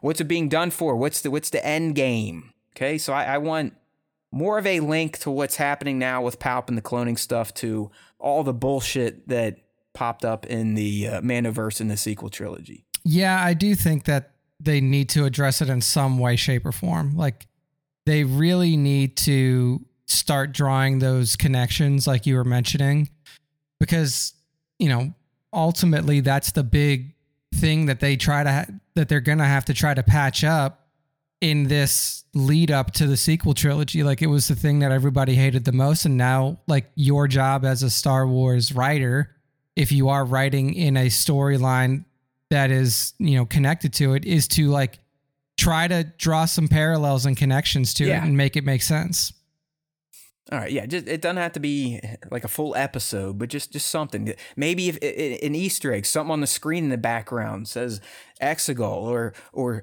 S period N period O period K period E period. yeah I don't know, like because at this point we all got to remember they're not messing with, or at least we don't think they are, because they might not have specimens. Although with Vader going out and killing them all, maybe they do have some specimens, but they're dead. Maybe their tissue doesn't work. But what I'm talking about is is the force infusion of clones. Yeah, the Empire doesn't even know how to clone yet. That's why they needed Nala Se, and that's why they brought in Omega to force Nala to work for them because they they because they're so fucking stupid and literally nuked Kamino and killed anyone that knew anything. They don't know how to clone like the Kaminoans did. They Yeah. don't like they they can't even make like a legit clone, a strand. So who knows if they're even dealing with the Force stuff? That technically isn't till Luke's hand, at least in the comics, and then Grogu in the Mandoverse era. Yeah. But uh, I don't know. I just like give us a layer, okay? All right. You know, we talked about this last week in our special topic of you know characters that need to make their debut. And Bat will probably smile at this because I initially shot this down. But at this point in time, I, I would love to see Vader take out Clone Force 99. Fuck it. Who cares? Yeah, I think in in universe it makes sense given the importance of Tantiss to the overall goals of the empire and not even just the empire to the emperor himself. Like the emperor would do anything that he has to to protect that facility because that mm-hmm. is where everything related to his survival post, you know, body I, death post whatever uh, is is hinging on. So like if if he knew that anything was going down there, like he's sending the cavalry out. So I do think that just narratively, it makes sense that once they figure out that something is going down at Tantiss, then he would send Vader to go take care of it for sure. Yeah, like like not right away, but when he realizes like, okay, my the the the peons aren't going to be able to handle it. I got to send this dickhead that I keep making angry and making fun of to keep him angry. I'm I'm going to go ahead and send my my most sharp tool in the toolbox. Uh, it- listen, it, it would just it would be a visual spectacle. It would be amazing. Uh, I, I don't want to see him just wipe the mat with them, but he's going to after they get a you know maybe a shot in or two. They, they ain't chipping his. They're not chipping the face mask, but you know they might they might short out a button, take out maybe a a, a hip controller or something like that. It, it would just it, the, for the visuals alone, just seeing him instantly walk in. Oh, Wrecker, your neck's broke. Oh, Hunter, you, you know you can move a little bit. All right. Woo, woo, woo, woo, woo, throws the lightsaber at him, mm-hmm. something like that. You know, I just it'd be like it'd almost be like Vader swatting at at bees or something. You know, the Yeah. bees might get a sting here or there, but for the most part, they're just a nuisance. Yeah, I think that there's no other way for him to like as at least as of right now, we'll see how the season plays out, but like what like who else is gonna kill him? Like who else is gonna take them out in a really meaningful way? Yeah, Unless, you know I, I don't foresee that that Asajj is coming back on the bad side of things. That like somehow No. she is like resurrected and now is working for the Empire. I I don't see that happening. Um, but I do think that on the table, like what's on the table right now in terms of like imperial resources, the best would be to have Vader take him out. So yeah, Yeah, I mean, like you said, they might start with bounty hunters, might roll out Scorch and some of the, the commandos, maybe even a few TKs, you know, the enlistees. But after a while, they're to be like, okay, you know, the you know the the klaxon's going to go off. Homeboy's going to roll in, hopefully in his interceptor or his tie advance. Just casually get out and, and start, you know, waving the sword, barely even breaking a sweat, walking, not running. No, you know, he'd be very Vader like. It would just be awesome. Batir, the the thing with Vader, Rex, and Ahsoka, I don't think they can be together at this point in time. Um, No. Ahsoka can't have her first sensing of Vader until Rebels because it's documented in that. And I don't think Rex can see him at all because I think he's kind of clueless in, in the who Vader is all the way up to Rebels. So um, I, I think it would be kind of neat to see Vader fighting Rex, considering their relationship, but it can't be anything deeper than just a, you know, hey, oh, you're tossed and I just knocked you out, and they drag his limp body away to safety. Uh, Rex can't have any sort of meaningful interaction with Darth Vader. just can't happen. Yeah. And same with Ahsoka. So if Ahsoka showed that, you know, I could, may, you know, Rex is getting beat pretty bad. He he doesn't. No one knows who's who. Clearly, Anakin knows that it's Rex. Rex has no idea. But uh, maybe you know, Ahsoka scoops his carcass up and, and hauls him out. But I, I don't think Ahsoka can even be in the same room building as Vader at, the, at this point in time. Yeah, I, I agree with you there for sure. I, I don't think if you're gonna incorporate them, it, it can't be to like, you know, fight Rex and Ahsoka. I mean, she just- literally senses him through spaceships. yeah, Like she she's on the Ghost, I believe. He's in his advanced shooting Phoenix Squadron to death, and she's like, "Oh fuck, I I'm feeling something that's familiar, but it ain't what I used to know, and I'm gonna kind of pretend that I didn't just feel that and think who I think it is." yeah. So, um, I agree with you there. I do think that that the more valuable part of Vader is like putting him against the batch, and then that way, Oh, 100 percent. like when the batch goes out, you can't be like, oh, they went out like punks. It's like, no, they they they went out to the dude, and Right. you know that's No, that's I think, just how it and, and and and you're right. I mean, there. I don't know who else can kill them outside of Palpatine, and it really kind of honor what they are. I mean, fuck, fuck the Republic Commandos. They're not Clone Force 99. Clone Force 99 was bred to be the way they are. I mean, they were literally they're they're mutants. They're mutants. I mean, they, they were given extreme abilities that the other clones did not get. So they are the superheroes of the clones. I don't see just regular clones taking them out. I don't see TKs taking them out. Republic Commandos taking them out.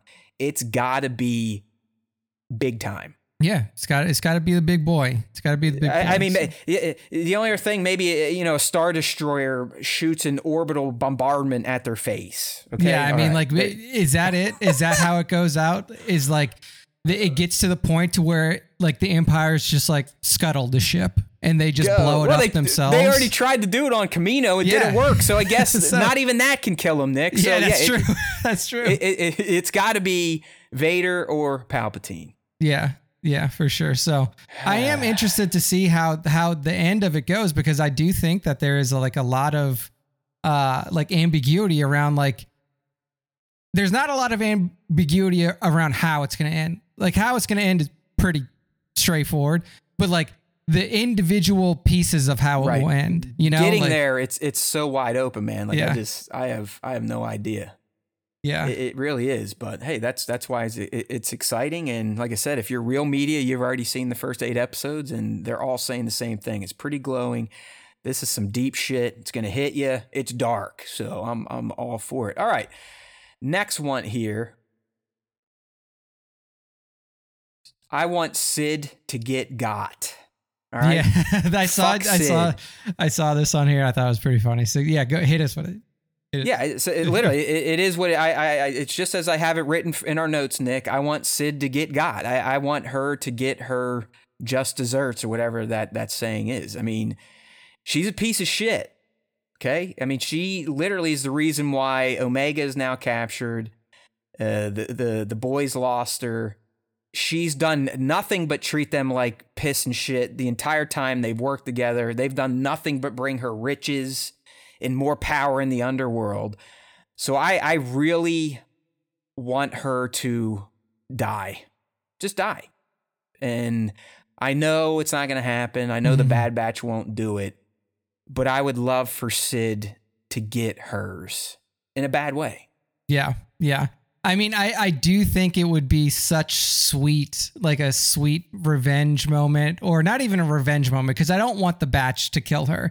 Like I, I I truly want it to be like one of those things where she's like, like caught up in a crossfire or something else happened. Like I don't want the batch to like hunt her down and take her out, but I do want her to get her comeuppance.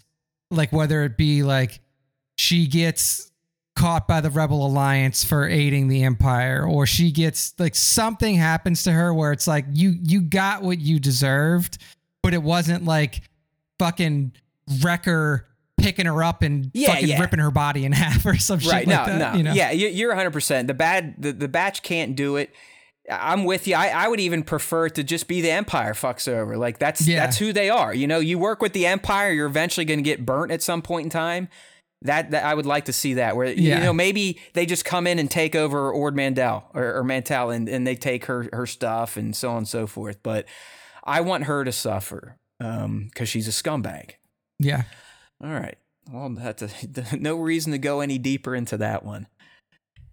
Next one here, a I- we'll see where Nick goes with this, but I, I just kind of wrote a worthwhile resurrection of Asajj, and I guess what I'm meaning there is like, let's not just bring her back just for fun. Let's give her a narrative purpose that makes sense not only for Bad Batch but has potential to go beyond Bad Batch. Yeah, I think that's what I'm saying.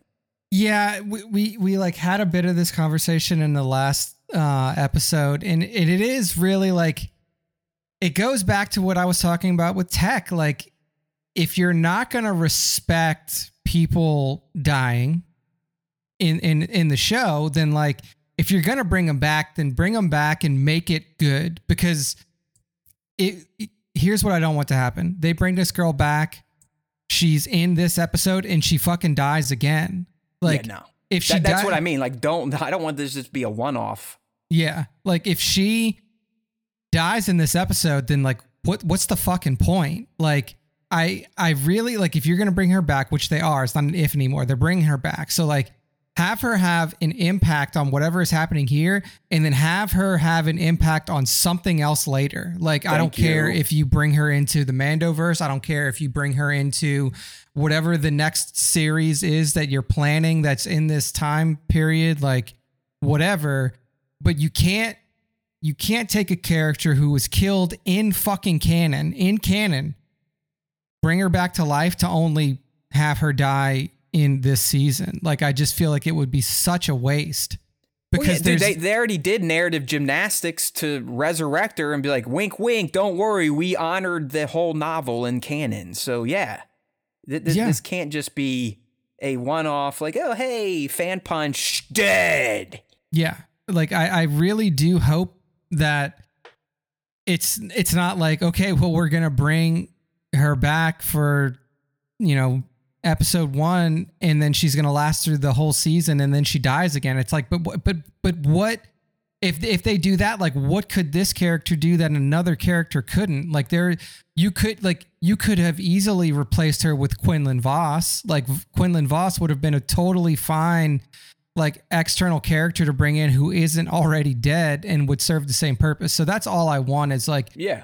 just do it in a way that like shows me what your plan is for her moving forward. So Yeah, that, I mean that that's kind of what I was thinking. And based on the actress that voices her, I think we're gonna get our our, our wish here, Nick. well, that's It- it- good. without saying it, but she you could tell she wanted to say it. She was on some podcast. But um she's like, "Hey, yeah, there's yeah, it's pretty much like you could read between the lines. There's there's going to be more Asajj beyond Bad Batch. I don't know what that means. Is it animated or, or are we going to start a whole new animated series now? Who knows? But it does sound like this may not be the last foray of Asajj Ventress. Yeah, hopefully so. Okay. hopefully so. Th- th- Nick, this one's very similar, but now we're talking about Omega. Uh, same thing. I want Omega to have a worthwhile narrative future. So essentially, whatever happens to her, I, I want to ensure that it makes sense moving into the Star Wars timeline. Even if it's dying, it needs to be a worthwhile death that has narrative impact down the line. Or what was the point of introducing this new character? This special character, highlighted as being different. So, live or die, I, I just want Omega's narrative to be impactful moving forward in the Star Wars lore verse. Yeah, no, I, I I totally agree with that because up until this point, like the character's been fun to follow and has been like a you know a, a- change of pace for the Right. group. Has shown growth between Yeah. two seasons. and it, like they've done a good job with that but like they like her future is very unclear. And it it's even unclear in terms of like like do they even did they ever plan to use her beyond just this series? Because you would imagine that with a character like omega there's opportunity to push her into that uh like to push her into something that is a little bit more long lasting um so even if it is just like maybe there's another series maybe there's another animated series that spins off of this and she's in that or whatever but i do think that if if they choose to end her story in bad batch it would be a little weird honestly like it would be a little weird that like you brought this character who has much more potential outside of this series and decided to end it inside of the series. Like the Bad Batch, they don't have a future outside of the series. It's just how it is.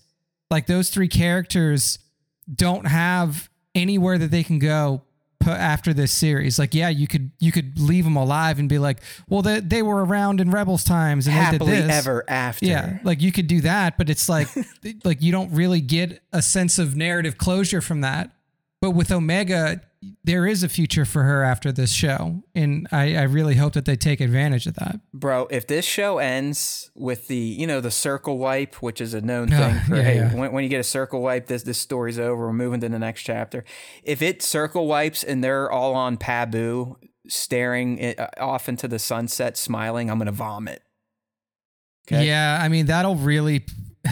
Like uh, I, I don't want Bad Batch to have a happy ending. It shouldn't have a happy ending. This is not a happy time in the Star Wars galaxy. It's the Yeah. worst time. Yeah, literally, like there is probably no like no worse time in the story than it is right now. This is right after the fall of the Grand Republic. This is when like the- Galaxy's losing its freedoms Yeah. every day. Yeah, like the, the the vice grip is tightening in the Ugh. most literal way. Like there are literally imperial death squads out there like hunting and killing survivors of order 66. They're they're they're hunting down like uh, you know, like at this point the rebellion isn't even a thing yet really. Like the rebellion it's hasn't not. coalesced. So you don't even have like an active opposition against the empire other than just like these small little cells. So it, it's truly the worst time in the galaxy. And if you're gonna fucking put a bow on it and, and everybody Ugh. has cookies at the end, It'd then be like awful, dude. yeah, like then what are you doing? Like You know what I'm saying though? Like they're all like, ah, they're playing the stupid victory celebration song from Return of the Jedi, da, na, na, na, na, and they're just looking. They're on Pabu. Wrecker's like, rah, rah, rah. He's eating Yeah. something, you know, and Hunter's just lean back, arms crossed, smiling at Omega because you know she grew again or did something important. Yeah, it'd be it'd be awful. So yeah, dude, it's uh, I, I want a I want a, a a dark ending for sure. Bat keeps going with Omega and, and the Force. I I don't even think that's a possibility because she is again an unaltered Jango Fett child. So Yeah. just like Boba, she's got the same juice. Uh, the Kaminoans weren't messing with Force cloning at that point in time.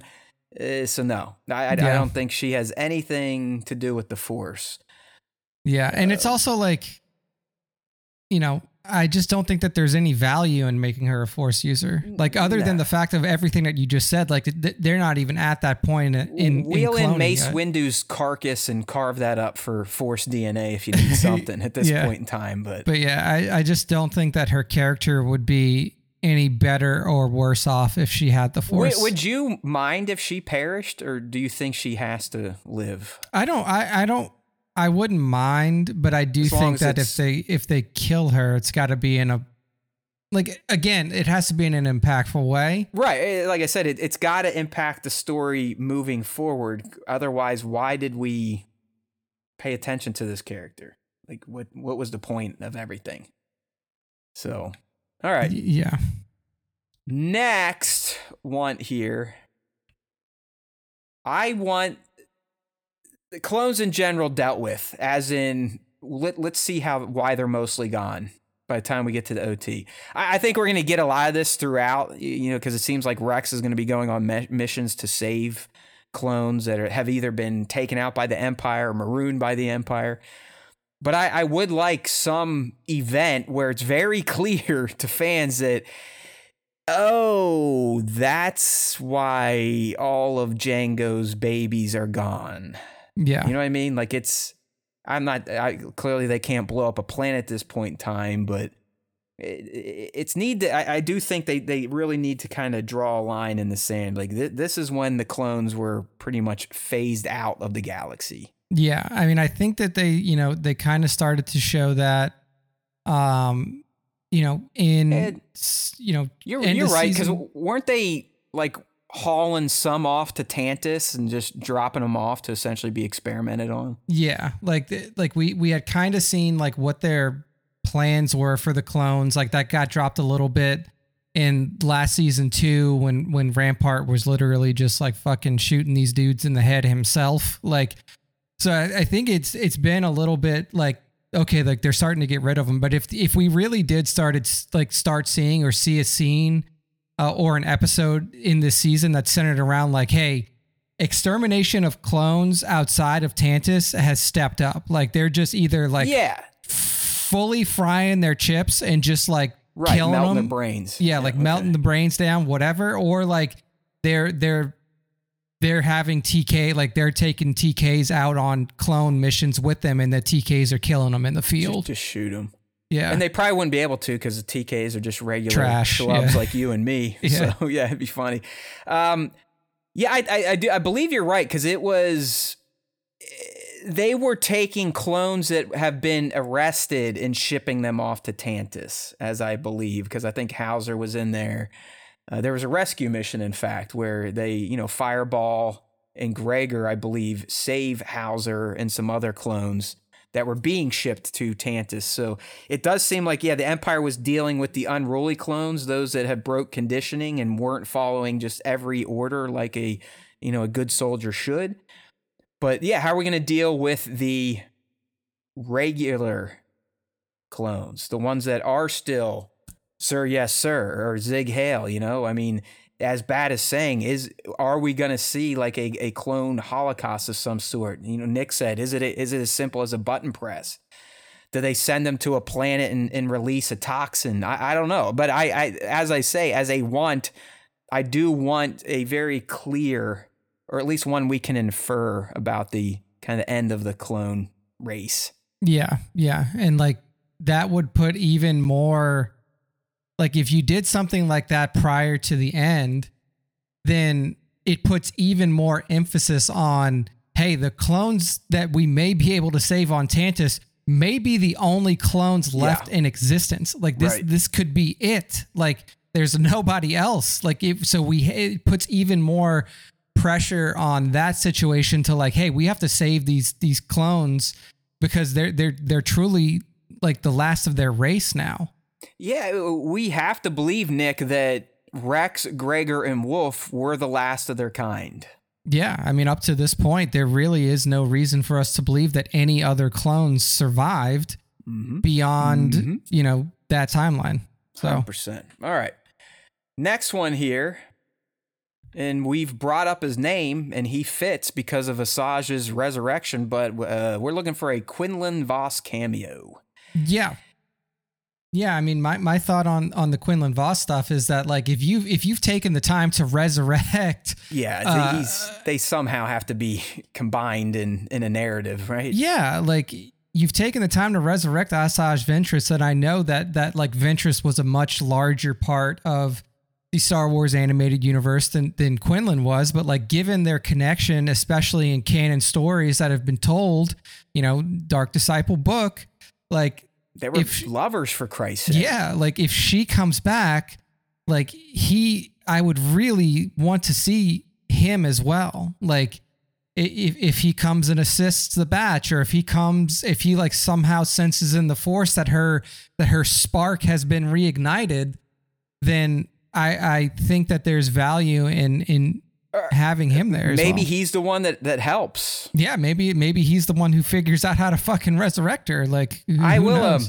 real quick, our, our our weekly Beyond the Dune Sea plug here, but they they put out something an interesting theory that what we're going to learn in the Bad Batch about Asajj and how she came back may carry all the way into what Thrawn is doing on Dathomir with those caskets. I mean, yeah, like, that that's that makes sense. And I think like when we had see first, the magic or anything, yeah, like when we had first heard about um Ventress, that was my my kind of thought was like, okay, well, if you bring this character back, then like let her survive through into the Mandoverse, and then like Oh, that would be when awesome. when the fucking battle comes up between the New Republic and the Thrawn, and, and you know she's she on would the have side. to pick a side again Yeah. because it'd be her people. yeah, exactly. Like then you have this character who is truly caught in between. God like I damn. Sign this kid up. Like, Like- ke- get your typewriter out. Start fucking punching up some scripts. Because you are right. How badass would it, it be to have Asajj make her live action debut in the Mandoverse, and she's literally presented with, "Are you gonna help these evil motherfuckers because he brought back your race and they've pretty much been extinct in this galaxy, or are you still kind of in that gray area where you're definitely not dark side?" but you're not 100% a you know new republic supporter flag waver yeah i i i would really really dig that type Yeah. of deal I, I think it yeah and like cool. like bat's saying we we know what they can do with uh, reanimating corpses bringing Yeah. legs back. I mean the night sisters clearly have some some magic but it, it would be good it'd be a good way to like show us like all right here we go. This is what can happen on dathomir with night sisters and their magic. So when we get back to ahsoka season two and they're out there doing like a humming a humming a humming a seance we're like oh okay there we go. I remember this. All right Next one here, a proper send off for the batch at the end, Nick. And I'm, I'm guessing that's probably going to be a hero's death, maybe. like, what what's proper here? Yeah, I mean, for me, the way that I thought about it when I wrote this down was um like let's have a situation like the end of TC or end of, you know, TCW season 7 where it's like you see the graves built out and and everything that that Uh, so so like, a, Rex- like, a, like an epilogue of sorts. kind of you know like you know at the at the end of TCW we see like you know the the graves were made and stuff like that through Vader being there. Like you know Vader sees the graves of the 332nd and and stuff like that with the Morai flying over. But I really do think that like you could do something like that where it's just like a poignant silent moment for Yeah. whoever was close All to the batch or you could make it more like something um like the end of and this is like kind of a deep cut but like the end of Force Unleashed where like when Star Killer dies like his death is essentially the spark that built the rebellion you know like he was one of the the key figures that really held like that really proved to the people who started the rebellion that this thing could work. Like if we can get people like this guy, then this thing could work. And I think that if you do something similar with the batch, like have their death and what they did kind of spark the coalescence of the rebellion to be like, hey, look, these the, this was done by by these three or four clones. Like clones, like discarded clones. that, Yeah. you know, the Empire was going to kill them after And- their uh, their heroics for three years. Yeah, and it and it really would be like a spark of hope, like for the for the galaxy. It would almost be. I I I would love an epilogue. Now that you brought it up, I I I think that would be fantastic. J- just as you said, just as Clone Wars did. I mean, obviously we saw Ahsoka and Rex. They they downed the um whatever the hell those things are, and we saw her with her hood on. We saw that they made the graves, and but then we flash forward a couple years. I believe it's two years now in my timelines book, Nick. They actually notate that. But yeah, you got Vader walking around looking at the aftermath of the crash from many years prior. He picks up the lightsaber, looks up and sees Morai. I, I would love something like that. Even if it flashed into the future. You know, let's say Omega lives and it flashes to the future and she's like looking at a hollow recording of the team.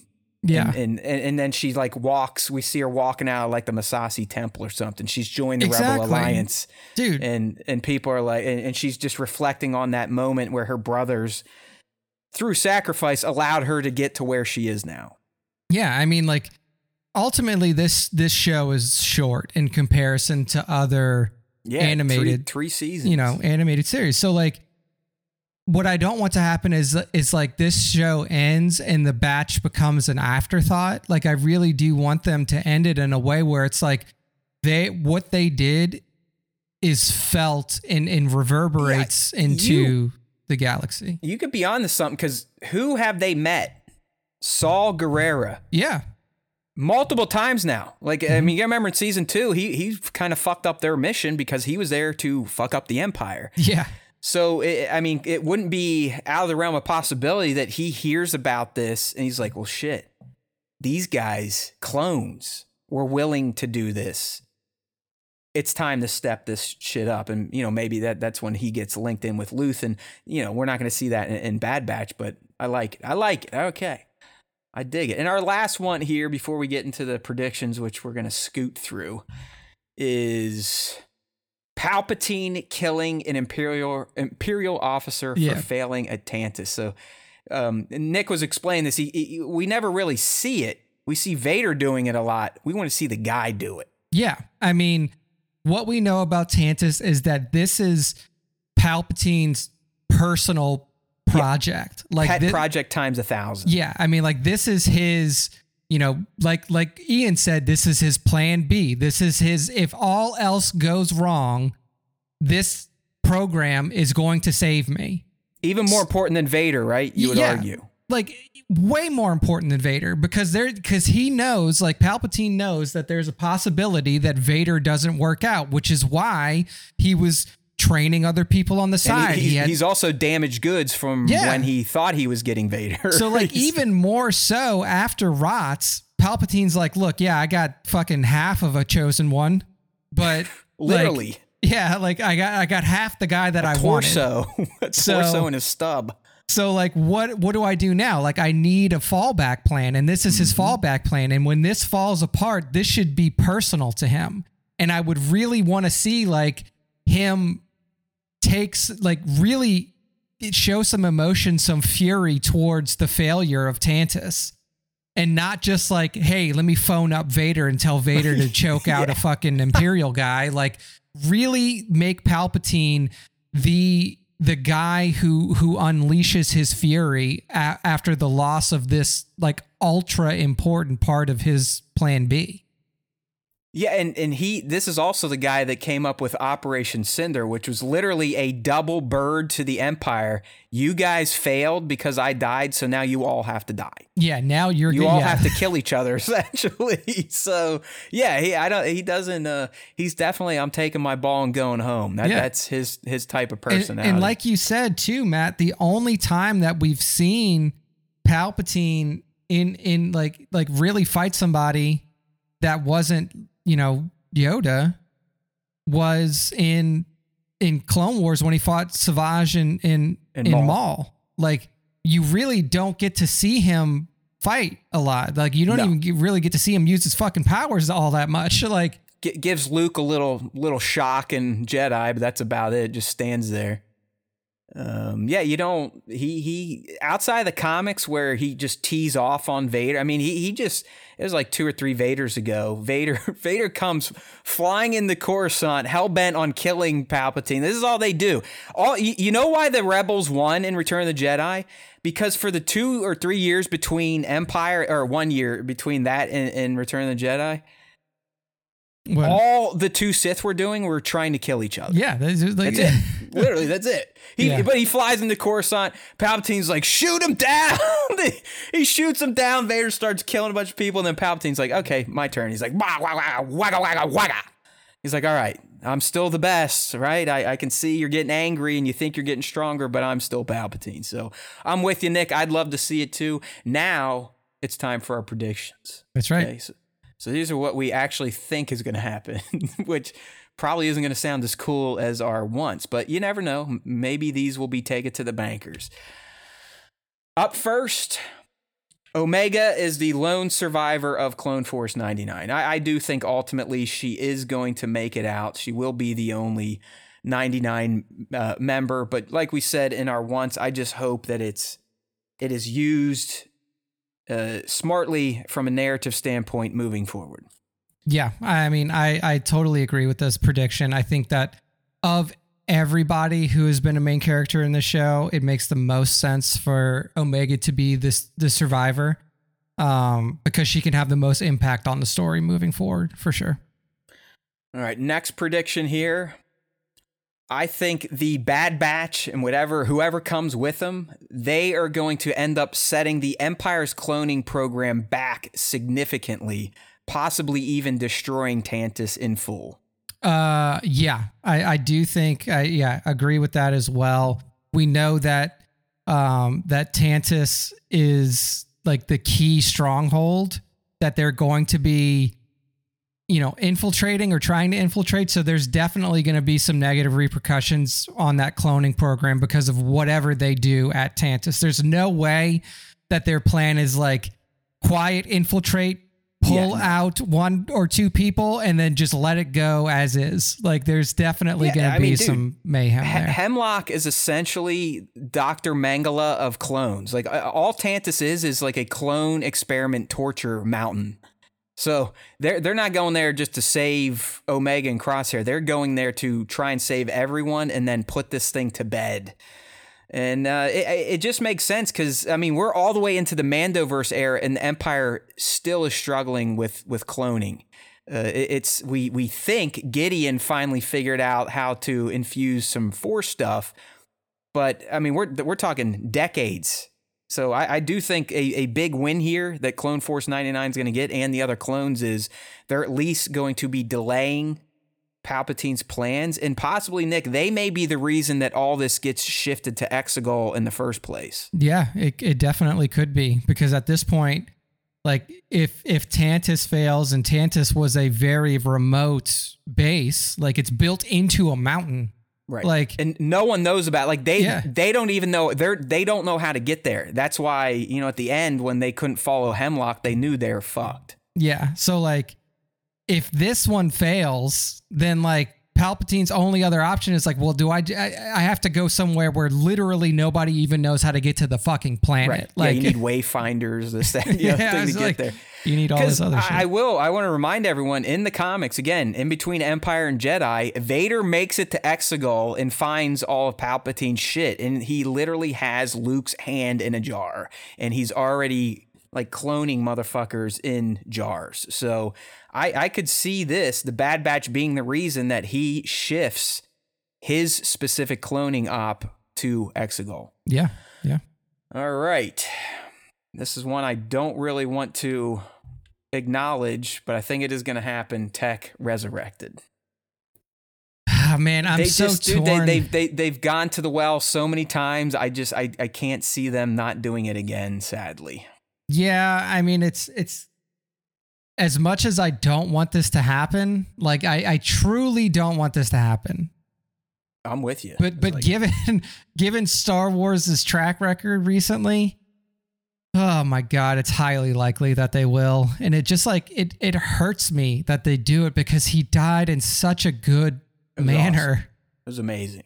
Yeah. One of the, I mean, I remember when we talked about it, it was one of the best sacrificial deaths in Star Wars, and it's a freaking cartoon. So please, Tech, stay dead. But we know you the writing room over there, so that's why we're predicting you're probably going to be resurrected. yeah, yeah. So uh, we'll see. Uh, right. We'll see. Next one here, I'm going to say my initial prediction, but then I'm going to kind of spin it on one of Nick's wants. I think Hemlock is going to die by Omega's hands. Although, if anyone's going to get nuked by Force Lightning, it would be this guy. Because he is like the head Yeah, of, of Tantiss. Yeah, I would so- say like he's the he's the guy. like he's kind of the I- guy. right like like if anyone's gonna get uh, some blame placed on their shoulders with a lightning nudge it, it's gonna be hemlock but even more than crosshair I, I don't know i just i would like for omega to take him out and that's kind of what i'm predicting still Yeah, I, I I think the what makes the most narrative sense would be that like or like given what I want to come out of it, Pal- Palpatine really punishing somebody. Um, I I would prefer it to be Palpatine that kills him, but it, for a cool like in show moment, it would be pretty sick if Omega closed give him her out. give her that victory. I mean he he snagged her. He's done uns, unspeakable things to her clone brothers and even Emerie her sister. Who knows what he's been doing to her. So yeah I, i'd like omega to take him out but I, I would take some sith lightning too like nick nick is pining for All right, next prediction, and we've already laid this out there. We've got a we've got a clip out there, so it is it is saved for future generations to give us all the credit when it happens. But Nick, I'm I'm with you, man. I really think Emerie is going to orchestrate some sort of, as we're calling it, Order 99. Order 99. That's I, I right, do. I, man. and and kind of like you were spitballing a few weeks ago, it, it's going to be something with the chips where, kind of like Travis is saying here, where she either has to flip them to take out all the clones because they they're just uncontrollable, or it's a a rewrite of let's delete that Order 66 program, and now your directive is you have none. You are free. Yeah. You can now think like like a Rex or like uh, the Bad Batch because they have their chips removed. So yeah, I'm I, I think that's one of your best ever speculations predictions. I'm running with it, which means they're probably not going to do it because it makes too much sense and it'd be too cool. But we're, Ah. we're laying it out there. We are predicting it. It'd be so cool. It'd be so cool. I would love to see it. But yeah, I mean, I don't know. I mean, sometimes stuff like this just like falls under the the, the writing radar in know. the in the writers room. But man, that would be such a fucking cool thing. It'd Like- be, uh, it'd be it'd be everything, which means it's not going to happen. Yeah. We'll just keep it on our head canon for now. But uh, if it did happen, just make sure to let everyone know that you heard it here first. We're talking weeks ago. We're just we're Yeah. just rehashing it right now. All Yep, right, yep. next prediction. Potentially see the first generation of Dark Troopers using clones, or maybe even Death Troopers. Because if if you listen to Gideon, he makes it very clear that his Dark Trooper that he ends up becoming is is version 3.0, the best version. Because hey, we finally got some meat in there, and meat that has the Force. We think. Yeah. But I, you know, I, I don't know if it's in Legends, this, that, or the other thing, but I, I do believe there were rumblings where clones were potentially being used to make new type of trooper units. Um, if anything, Nick, we I think we are going to learn exactly what was happening at Tantiss with the clones in particular. Yeah, yeah. I, I think that like seeing first gen Dark Troopers like does another thing that we wanted to uh, see as well, which is like draw these parallels to like the other cloning initiatives that we've seen in, um, you know, in the Mandalorian universe.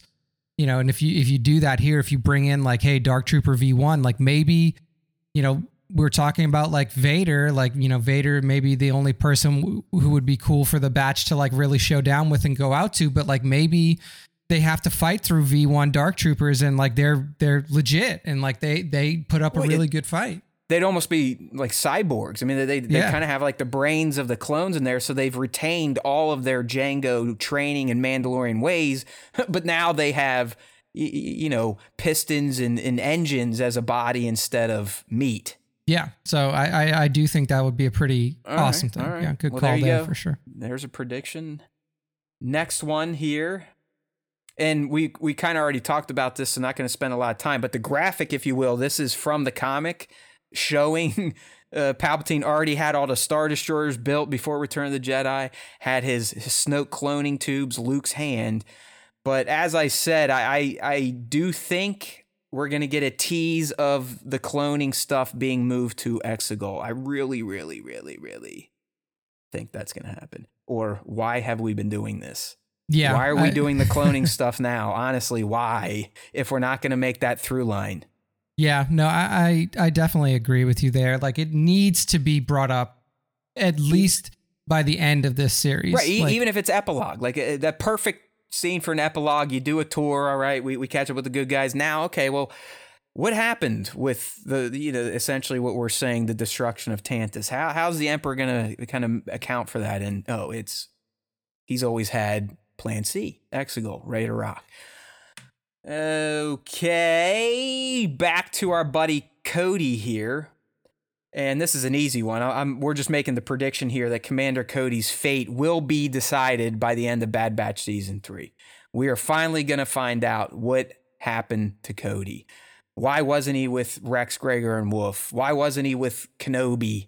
What happened to him? I think we get it. Is it going to be the heel turn like I want? I don't know, but I think an easy prediction we can make is we are going to get a resolution to the story of Commander Cody. Yeah, I think that his exclusion from the Kenobi series basically put you in a position to where like you have to wrap him up now. Like, because if you don't wrap him up by the end of this season, then like you just won't ever do it. Like you're just never gonna have a, a closed thread for Cody. So I, I really do think that this is their last option. Well, yeah, I mean, Travis is with us here in the, in the live stream. He's saying, I'd love a Shawshank esque ending where we get epilogues for the surviving clones, Cody finding Obi Wan on Tatooine, approaching his home to reconcile. Yeah, that that's I, Yeah, I would take any of that. fine. Yeah. That- that's that's what we're saying. I'm not saying Cody's gonna die. I'm just saying we're gonna know his fate by the end of Bad Batch. If we don't, it's another stumble by the writing team. Yeah. All right. Yes, Sir Dork, we're with you. We really want to know Cody's fate as well. Next prediction coming up. We got two more. Go ahead and change. There we go. Ultimate fate of clones decided through mass extinction or via Order 99 reprogramming. So there you go, kind of tying it all together. Uh, we want to see it. I do think we are going to get it. Otherwise, it's a huge narrative hole moving down the Star Wars timeline. Like, where did these millions of clone soldiers go? As as Bat's been saying, it's essentially a race within the Star Wars galaxy that just disappears for some reason. I think we Yeah. see it, and it's either going to be mass extinction or through this rewiring, it might be a one shot deal. Like, hey, we're going to break your conditioning, but you're pretty much going to die in the next couple days, something like that. Yeah, I mean, it could. You know what would be an interesting ending? If you've ever seen the I Robot movie with Will Smith, I mean, I know that this is like a fucking like, you know, it was kind of popular back in the early 2000s. That's but good, it's a good at, movie. at the end of that movie, I mean, that's essentially what happens to all the robots. Like they get their programming reset and now they have a will of their own. So like they're they're not just, you know, these these robotic slaves to humans. Like they have the ability to to choose and to live a life. And I really do think that like if there's gonna be if this show is gonna end sad, which it probably will, like the bright spot that you can have is like, hey, the clones at least now have the ability to to live out their life in whatever way they so choose. And I do think that that would be a very powerful ending for this show, for sure. It, it just they have to be accounted for. You can't have a this big of a a number of of of humanoid characters floating around the galaxy, and then they're just gone. So yeah, I totally Hope- agree. Hopefully, we get, we get something. We're predicting we're going to get something. And our last one here, taking it back all the way to our first one. I, I don't know, man. I, I think we're going to get a Boba and Omega unknowingly crossing paths moment. Where Yeah. it, it, it could be him and his helmet just walking by her with other bounty hunters, something like that. I I, could I think that's how it's going to play out. I could definitely see it being like that, where it's like almost a passing glance from him, I- where exactly. like like he is shrouded, like and she can't really see what he looks like. Possibly she- even epilogue shit. Yeah, I mean, it could, that could definitely be like you could almost look at it as like a like a foreshadowing or a teaser if they choose to keep Omega alive. Like if that moment does happen, does that like foreshadow or tease something that could happen in the Mandoverse, like where those two characters somehow link up again? Well, as Um, you said, I think last week, that would be the perfect time for them to actually explore their familial bond because Boba is in a headspace to where he wants that. He needs it, in fact. He he wants family.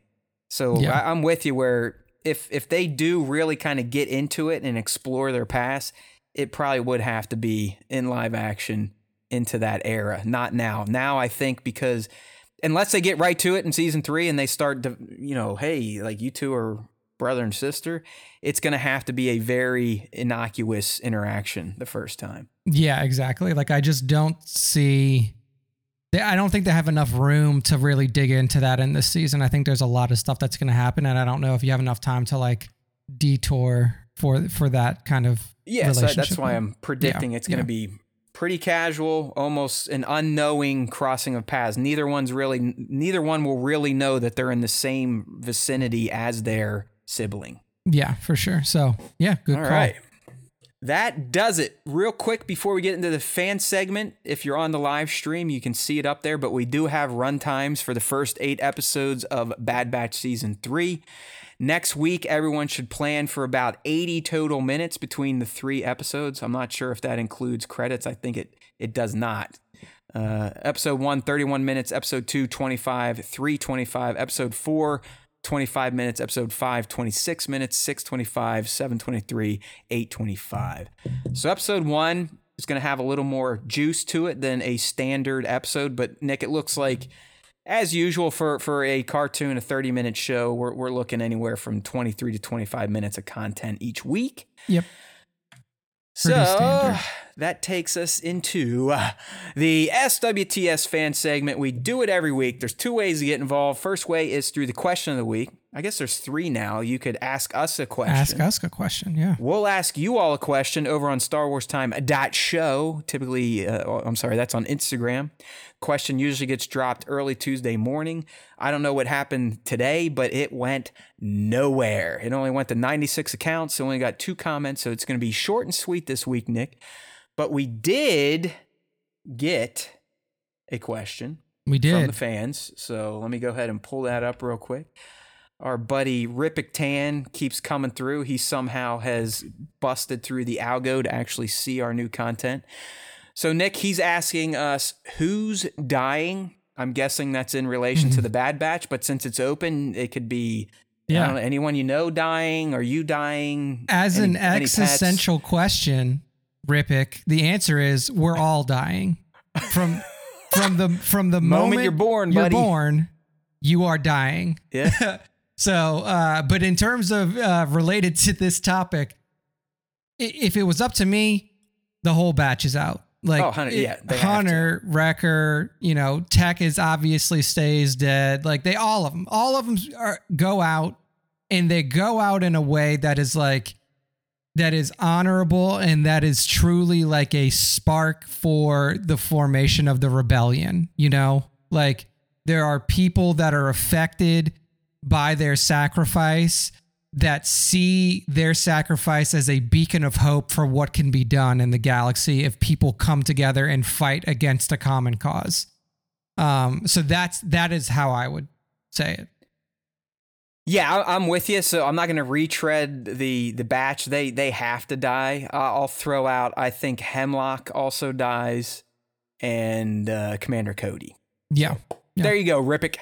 Thanks for the question. Uh, we we also throw those up on Instagram at StarWarsTime.show. Those will just be in stories using their question sticker. So, like Sir Dork is saying, try not to miss them. But we know a lot of times it's probably not your fault because you're probably getting ads because that's more or less what IG has become these days. A lot of ads. Ooh, a post. Ooh, an ad. Ooh, an ad. Ooh, a post. Ad, ad, ad, post, post. Ad, ad, ad, ad, ad, post, post. All right. So now for the actual question of the week. Like I said, we do this every week. At the end of the show, you just got to find the prompt and get involved. So this week we asked you all, what is your best Bad Batch S3 prediction? Sadly, we only got two replies, but it's from two of the most loyal and longest serving of fandos, Johnny Osage and Mr. Bat, 2797 yes. Studios. All right. So we'll kick it off with Johnny first. Johnny gives us a good uh, response here He says more storytelling opportunities for future Star Wars shows or movies. Uh, since it seems that most clones are done away with at the end of this series, perhaps Omega makes a statement like, I am the last one, and Rex says, No, there is another. This could open the door for live action for Omega live action in either Disney Plus or Alpha and Omega a Jango story. That's funny. That's well, I know John, Johnny's a huge bat. I, I, believe he's a big Batch fan, at least an Omega fan, because he's always making custom Omegas as an adult. So he he's been pitching and predicting an an older, you know, teen, young adult Omega for many years now. Yeah. So I, I can definitely see him getting behind and stumping for the Alpha and Omega a Jango story. That's brilliant, actually, if you think about it. definitely. Hey, man, like I, I would be all what for it if they can find a way to, to work that in and do it well. So um, yeah, good stuff there from Johnny. Thank you as always. And then, uh, like Matt said, 2797 Studios, our good friend, Mr. Bat. Uh, he says lots of heartache. Uh, probably so, honestly. Like, you know, there's there's not a sunshine and rainbows ending to Bad Batch. Unfortunately, I don't see a, a world where that exists. So, um, yes, That should for, be, should, yeah, I, bad. I think you're going to get your wish just based on what we've been seeing from the early uh, media reviews. It, it it definitely sounds. The tone is dark. It gets right to it. It's it's it's real. Like this ain't you know bubbly farting around. Hopefully, Pabu crap. yeah, I, I still can't get over Johnny's Alpha and Omega a Jango story. I, I want I want like a full treatment for this bit at this point in time. I feel like it's Yeah. something you could do on Saturday Night Live, Johnny, like sketch. pitch it, pitch this show to us. Tell us what you want. Give us, give me a, give me an elevator pitch. What do you got? Because Uh, it sounds it. like it could be good. All right, uh, real quick before we switch to top five, I forgot to show this off. I just got this from my wife before we went live. It's amazing, and I hate even touching it. And too bad props isn't here because he'd really like this. But if you can see it on the live stream, I'm holding up. It's a revised fourth draft of George Lucas's uh, script for Star Wars.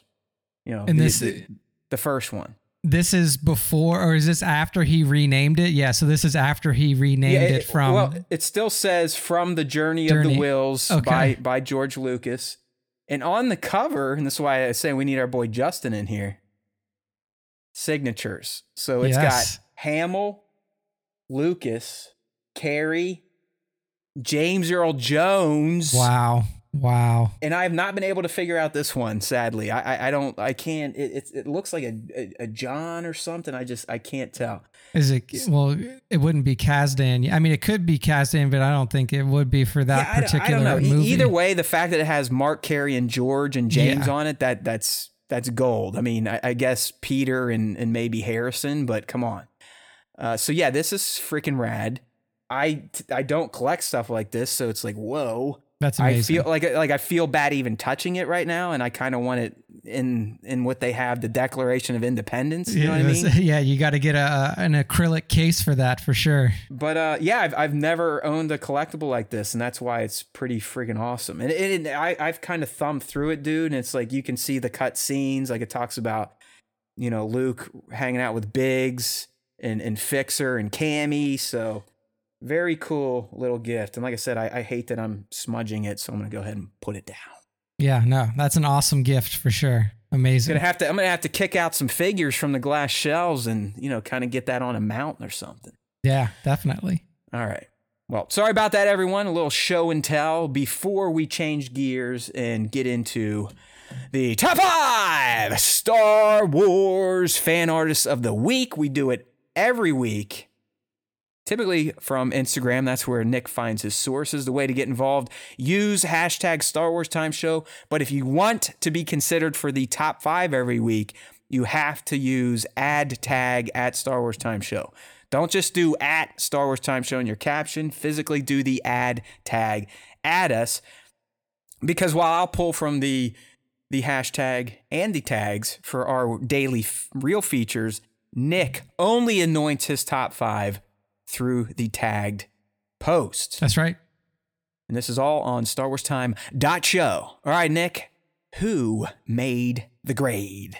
Ah, the people who made the grade this week kick off with uh plastic picks. It's underscore plastic picks underscore on Instagram. And we have an awesome shot here of Jon Favreau, aka Heavy Mando, right. aka Paz Vizsla. Uh, he's doing his thing. Heavy Mando is doing his thing, taking out some Imperial Remnant stormtroopers with explosions with his Gatling gun. You could see his jetpack going off uh, as well. This guy's using all of the tools uh, of the trade to take out the Imperial Remnant. Um, so it was just an awesome shot. I also love how um, plastic picks either use like some sort of like diorama to make like like the ground itself like exploded right right next to these figures. Yeah, so I just I- thought it was really cool. I'm guessing it's probably a prop from another toy, or maybe they just kind of built up some rocks and then either lit off a firework or, or used some um, VFX. But yeah, it, it's it's a super cool shot. I think the troopers look rad. Uh, Yeah. Plastic Picks did some custom weathering on them, So they they look super dope, great looking helmets there, but I, I also very very well done ragdoll poses on those bucket heads getting blasted. So great work here from underscore plastic pics with an X underscore on Instagram. That's right. Next up, we have Captain X. So it's CPT underscore EKS on Instagram. Um, I really love this shot. I think this may be one of the first times I've seen something like it, but it is a recreation of awesome, the of the medal ceremony at the end of A New Hope. Um, and and what I mean, you see uh, like everybody that was up there. You see Mon Mothma. You see talk. You know, like you see uh, you know Han, Luke, and Leia. You see Chewie. You see all of the crowd. C three PO and R two D two. Everybody's there. Everybody who was in the sh- in the shot in the movie is there.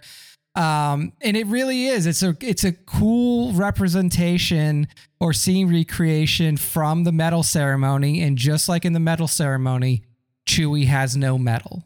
As That, that poor bastard. that poor that poor Dude, bastard. this setup is insane. By the way, Yeah. Th- this is all practical.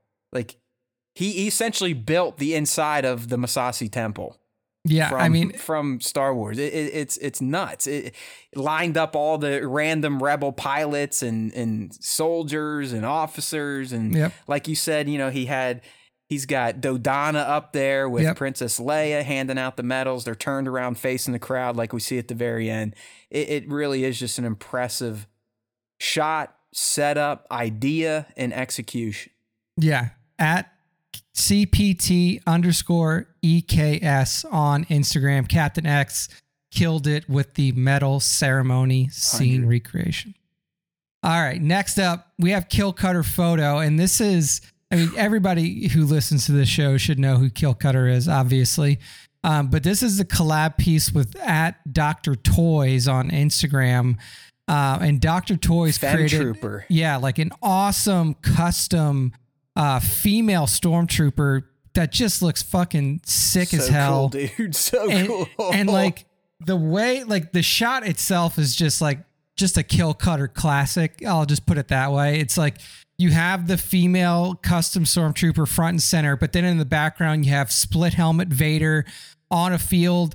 Like they're all on the field of snow outside. You got split helmet vader. You got two other stormtroopers in the background. You got two ties flying overhead and then just this badass female trooper right front and center. I mean, it is it's just one of those shots that like you look at from Kill Cutter and you're like, dude, this is just crazy. It's so cool looking.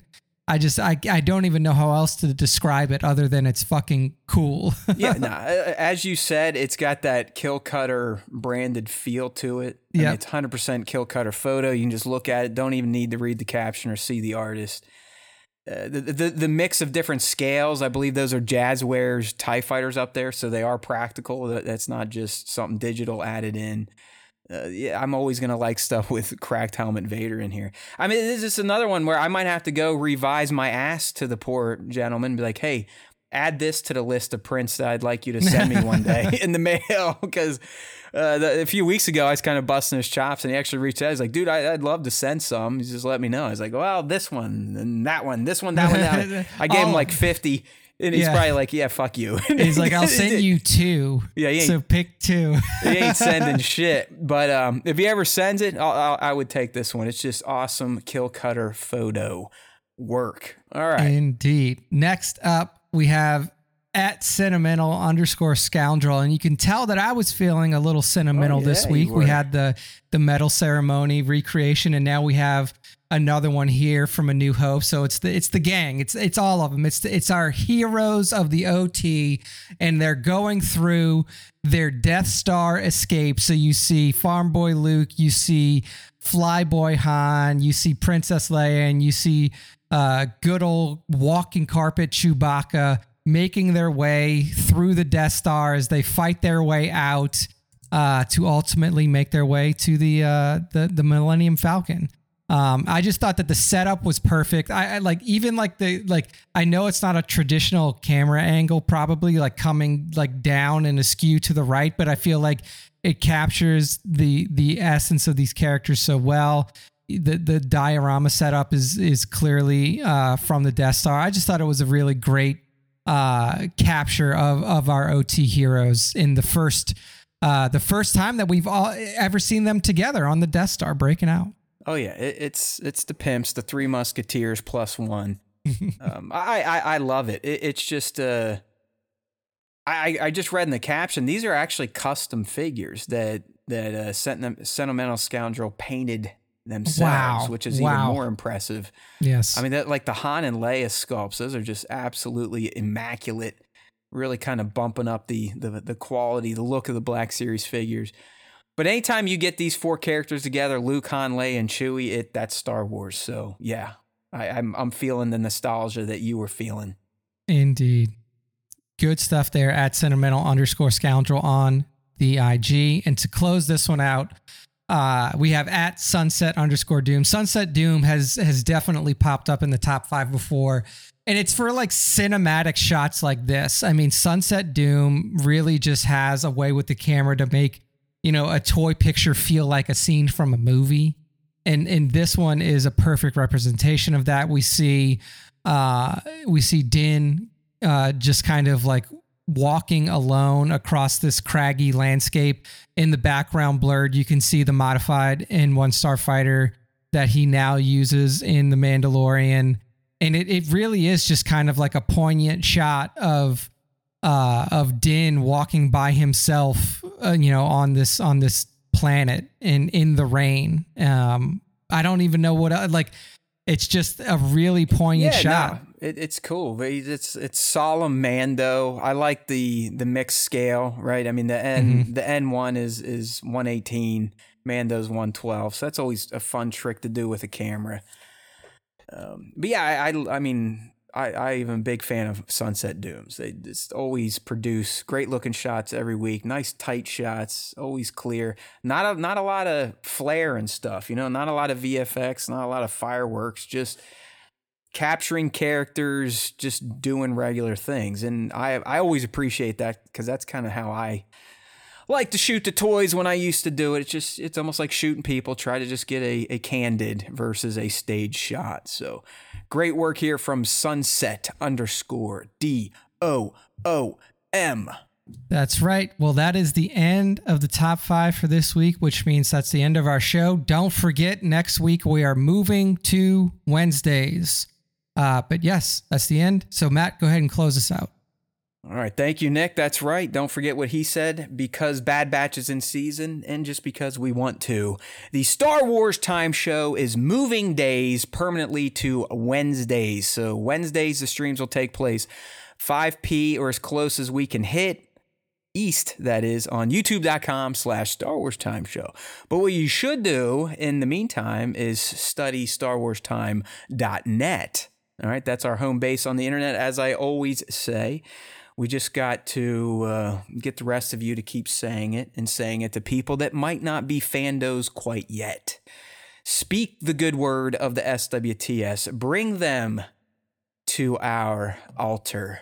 Let them hear the spoken word of Matt and Nick. It may be dumb, but it's always going to be slightly entertaining. That's what we shoot for. Never fully, just slightly.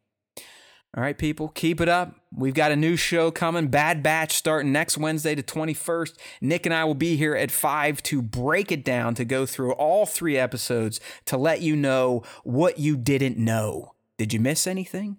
Did you see that Easter egg? Do you know what, why that character did that? What is it going to mean down the road? We will tell you next week on the SWTS. Just don't forget that there's always time for Star Wars time. And if you listen to the Star Wars Time Show, the Force will be with you always.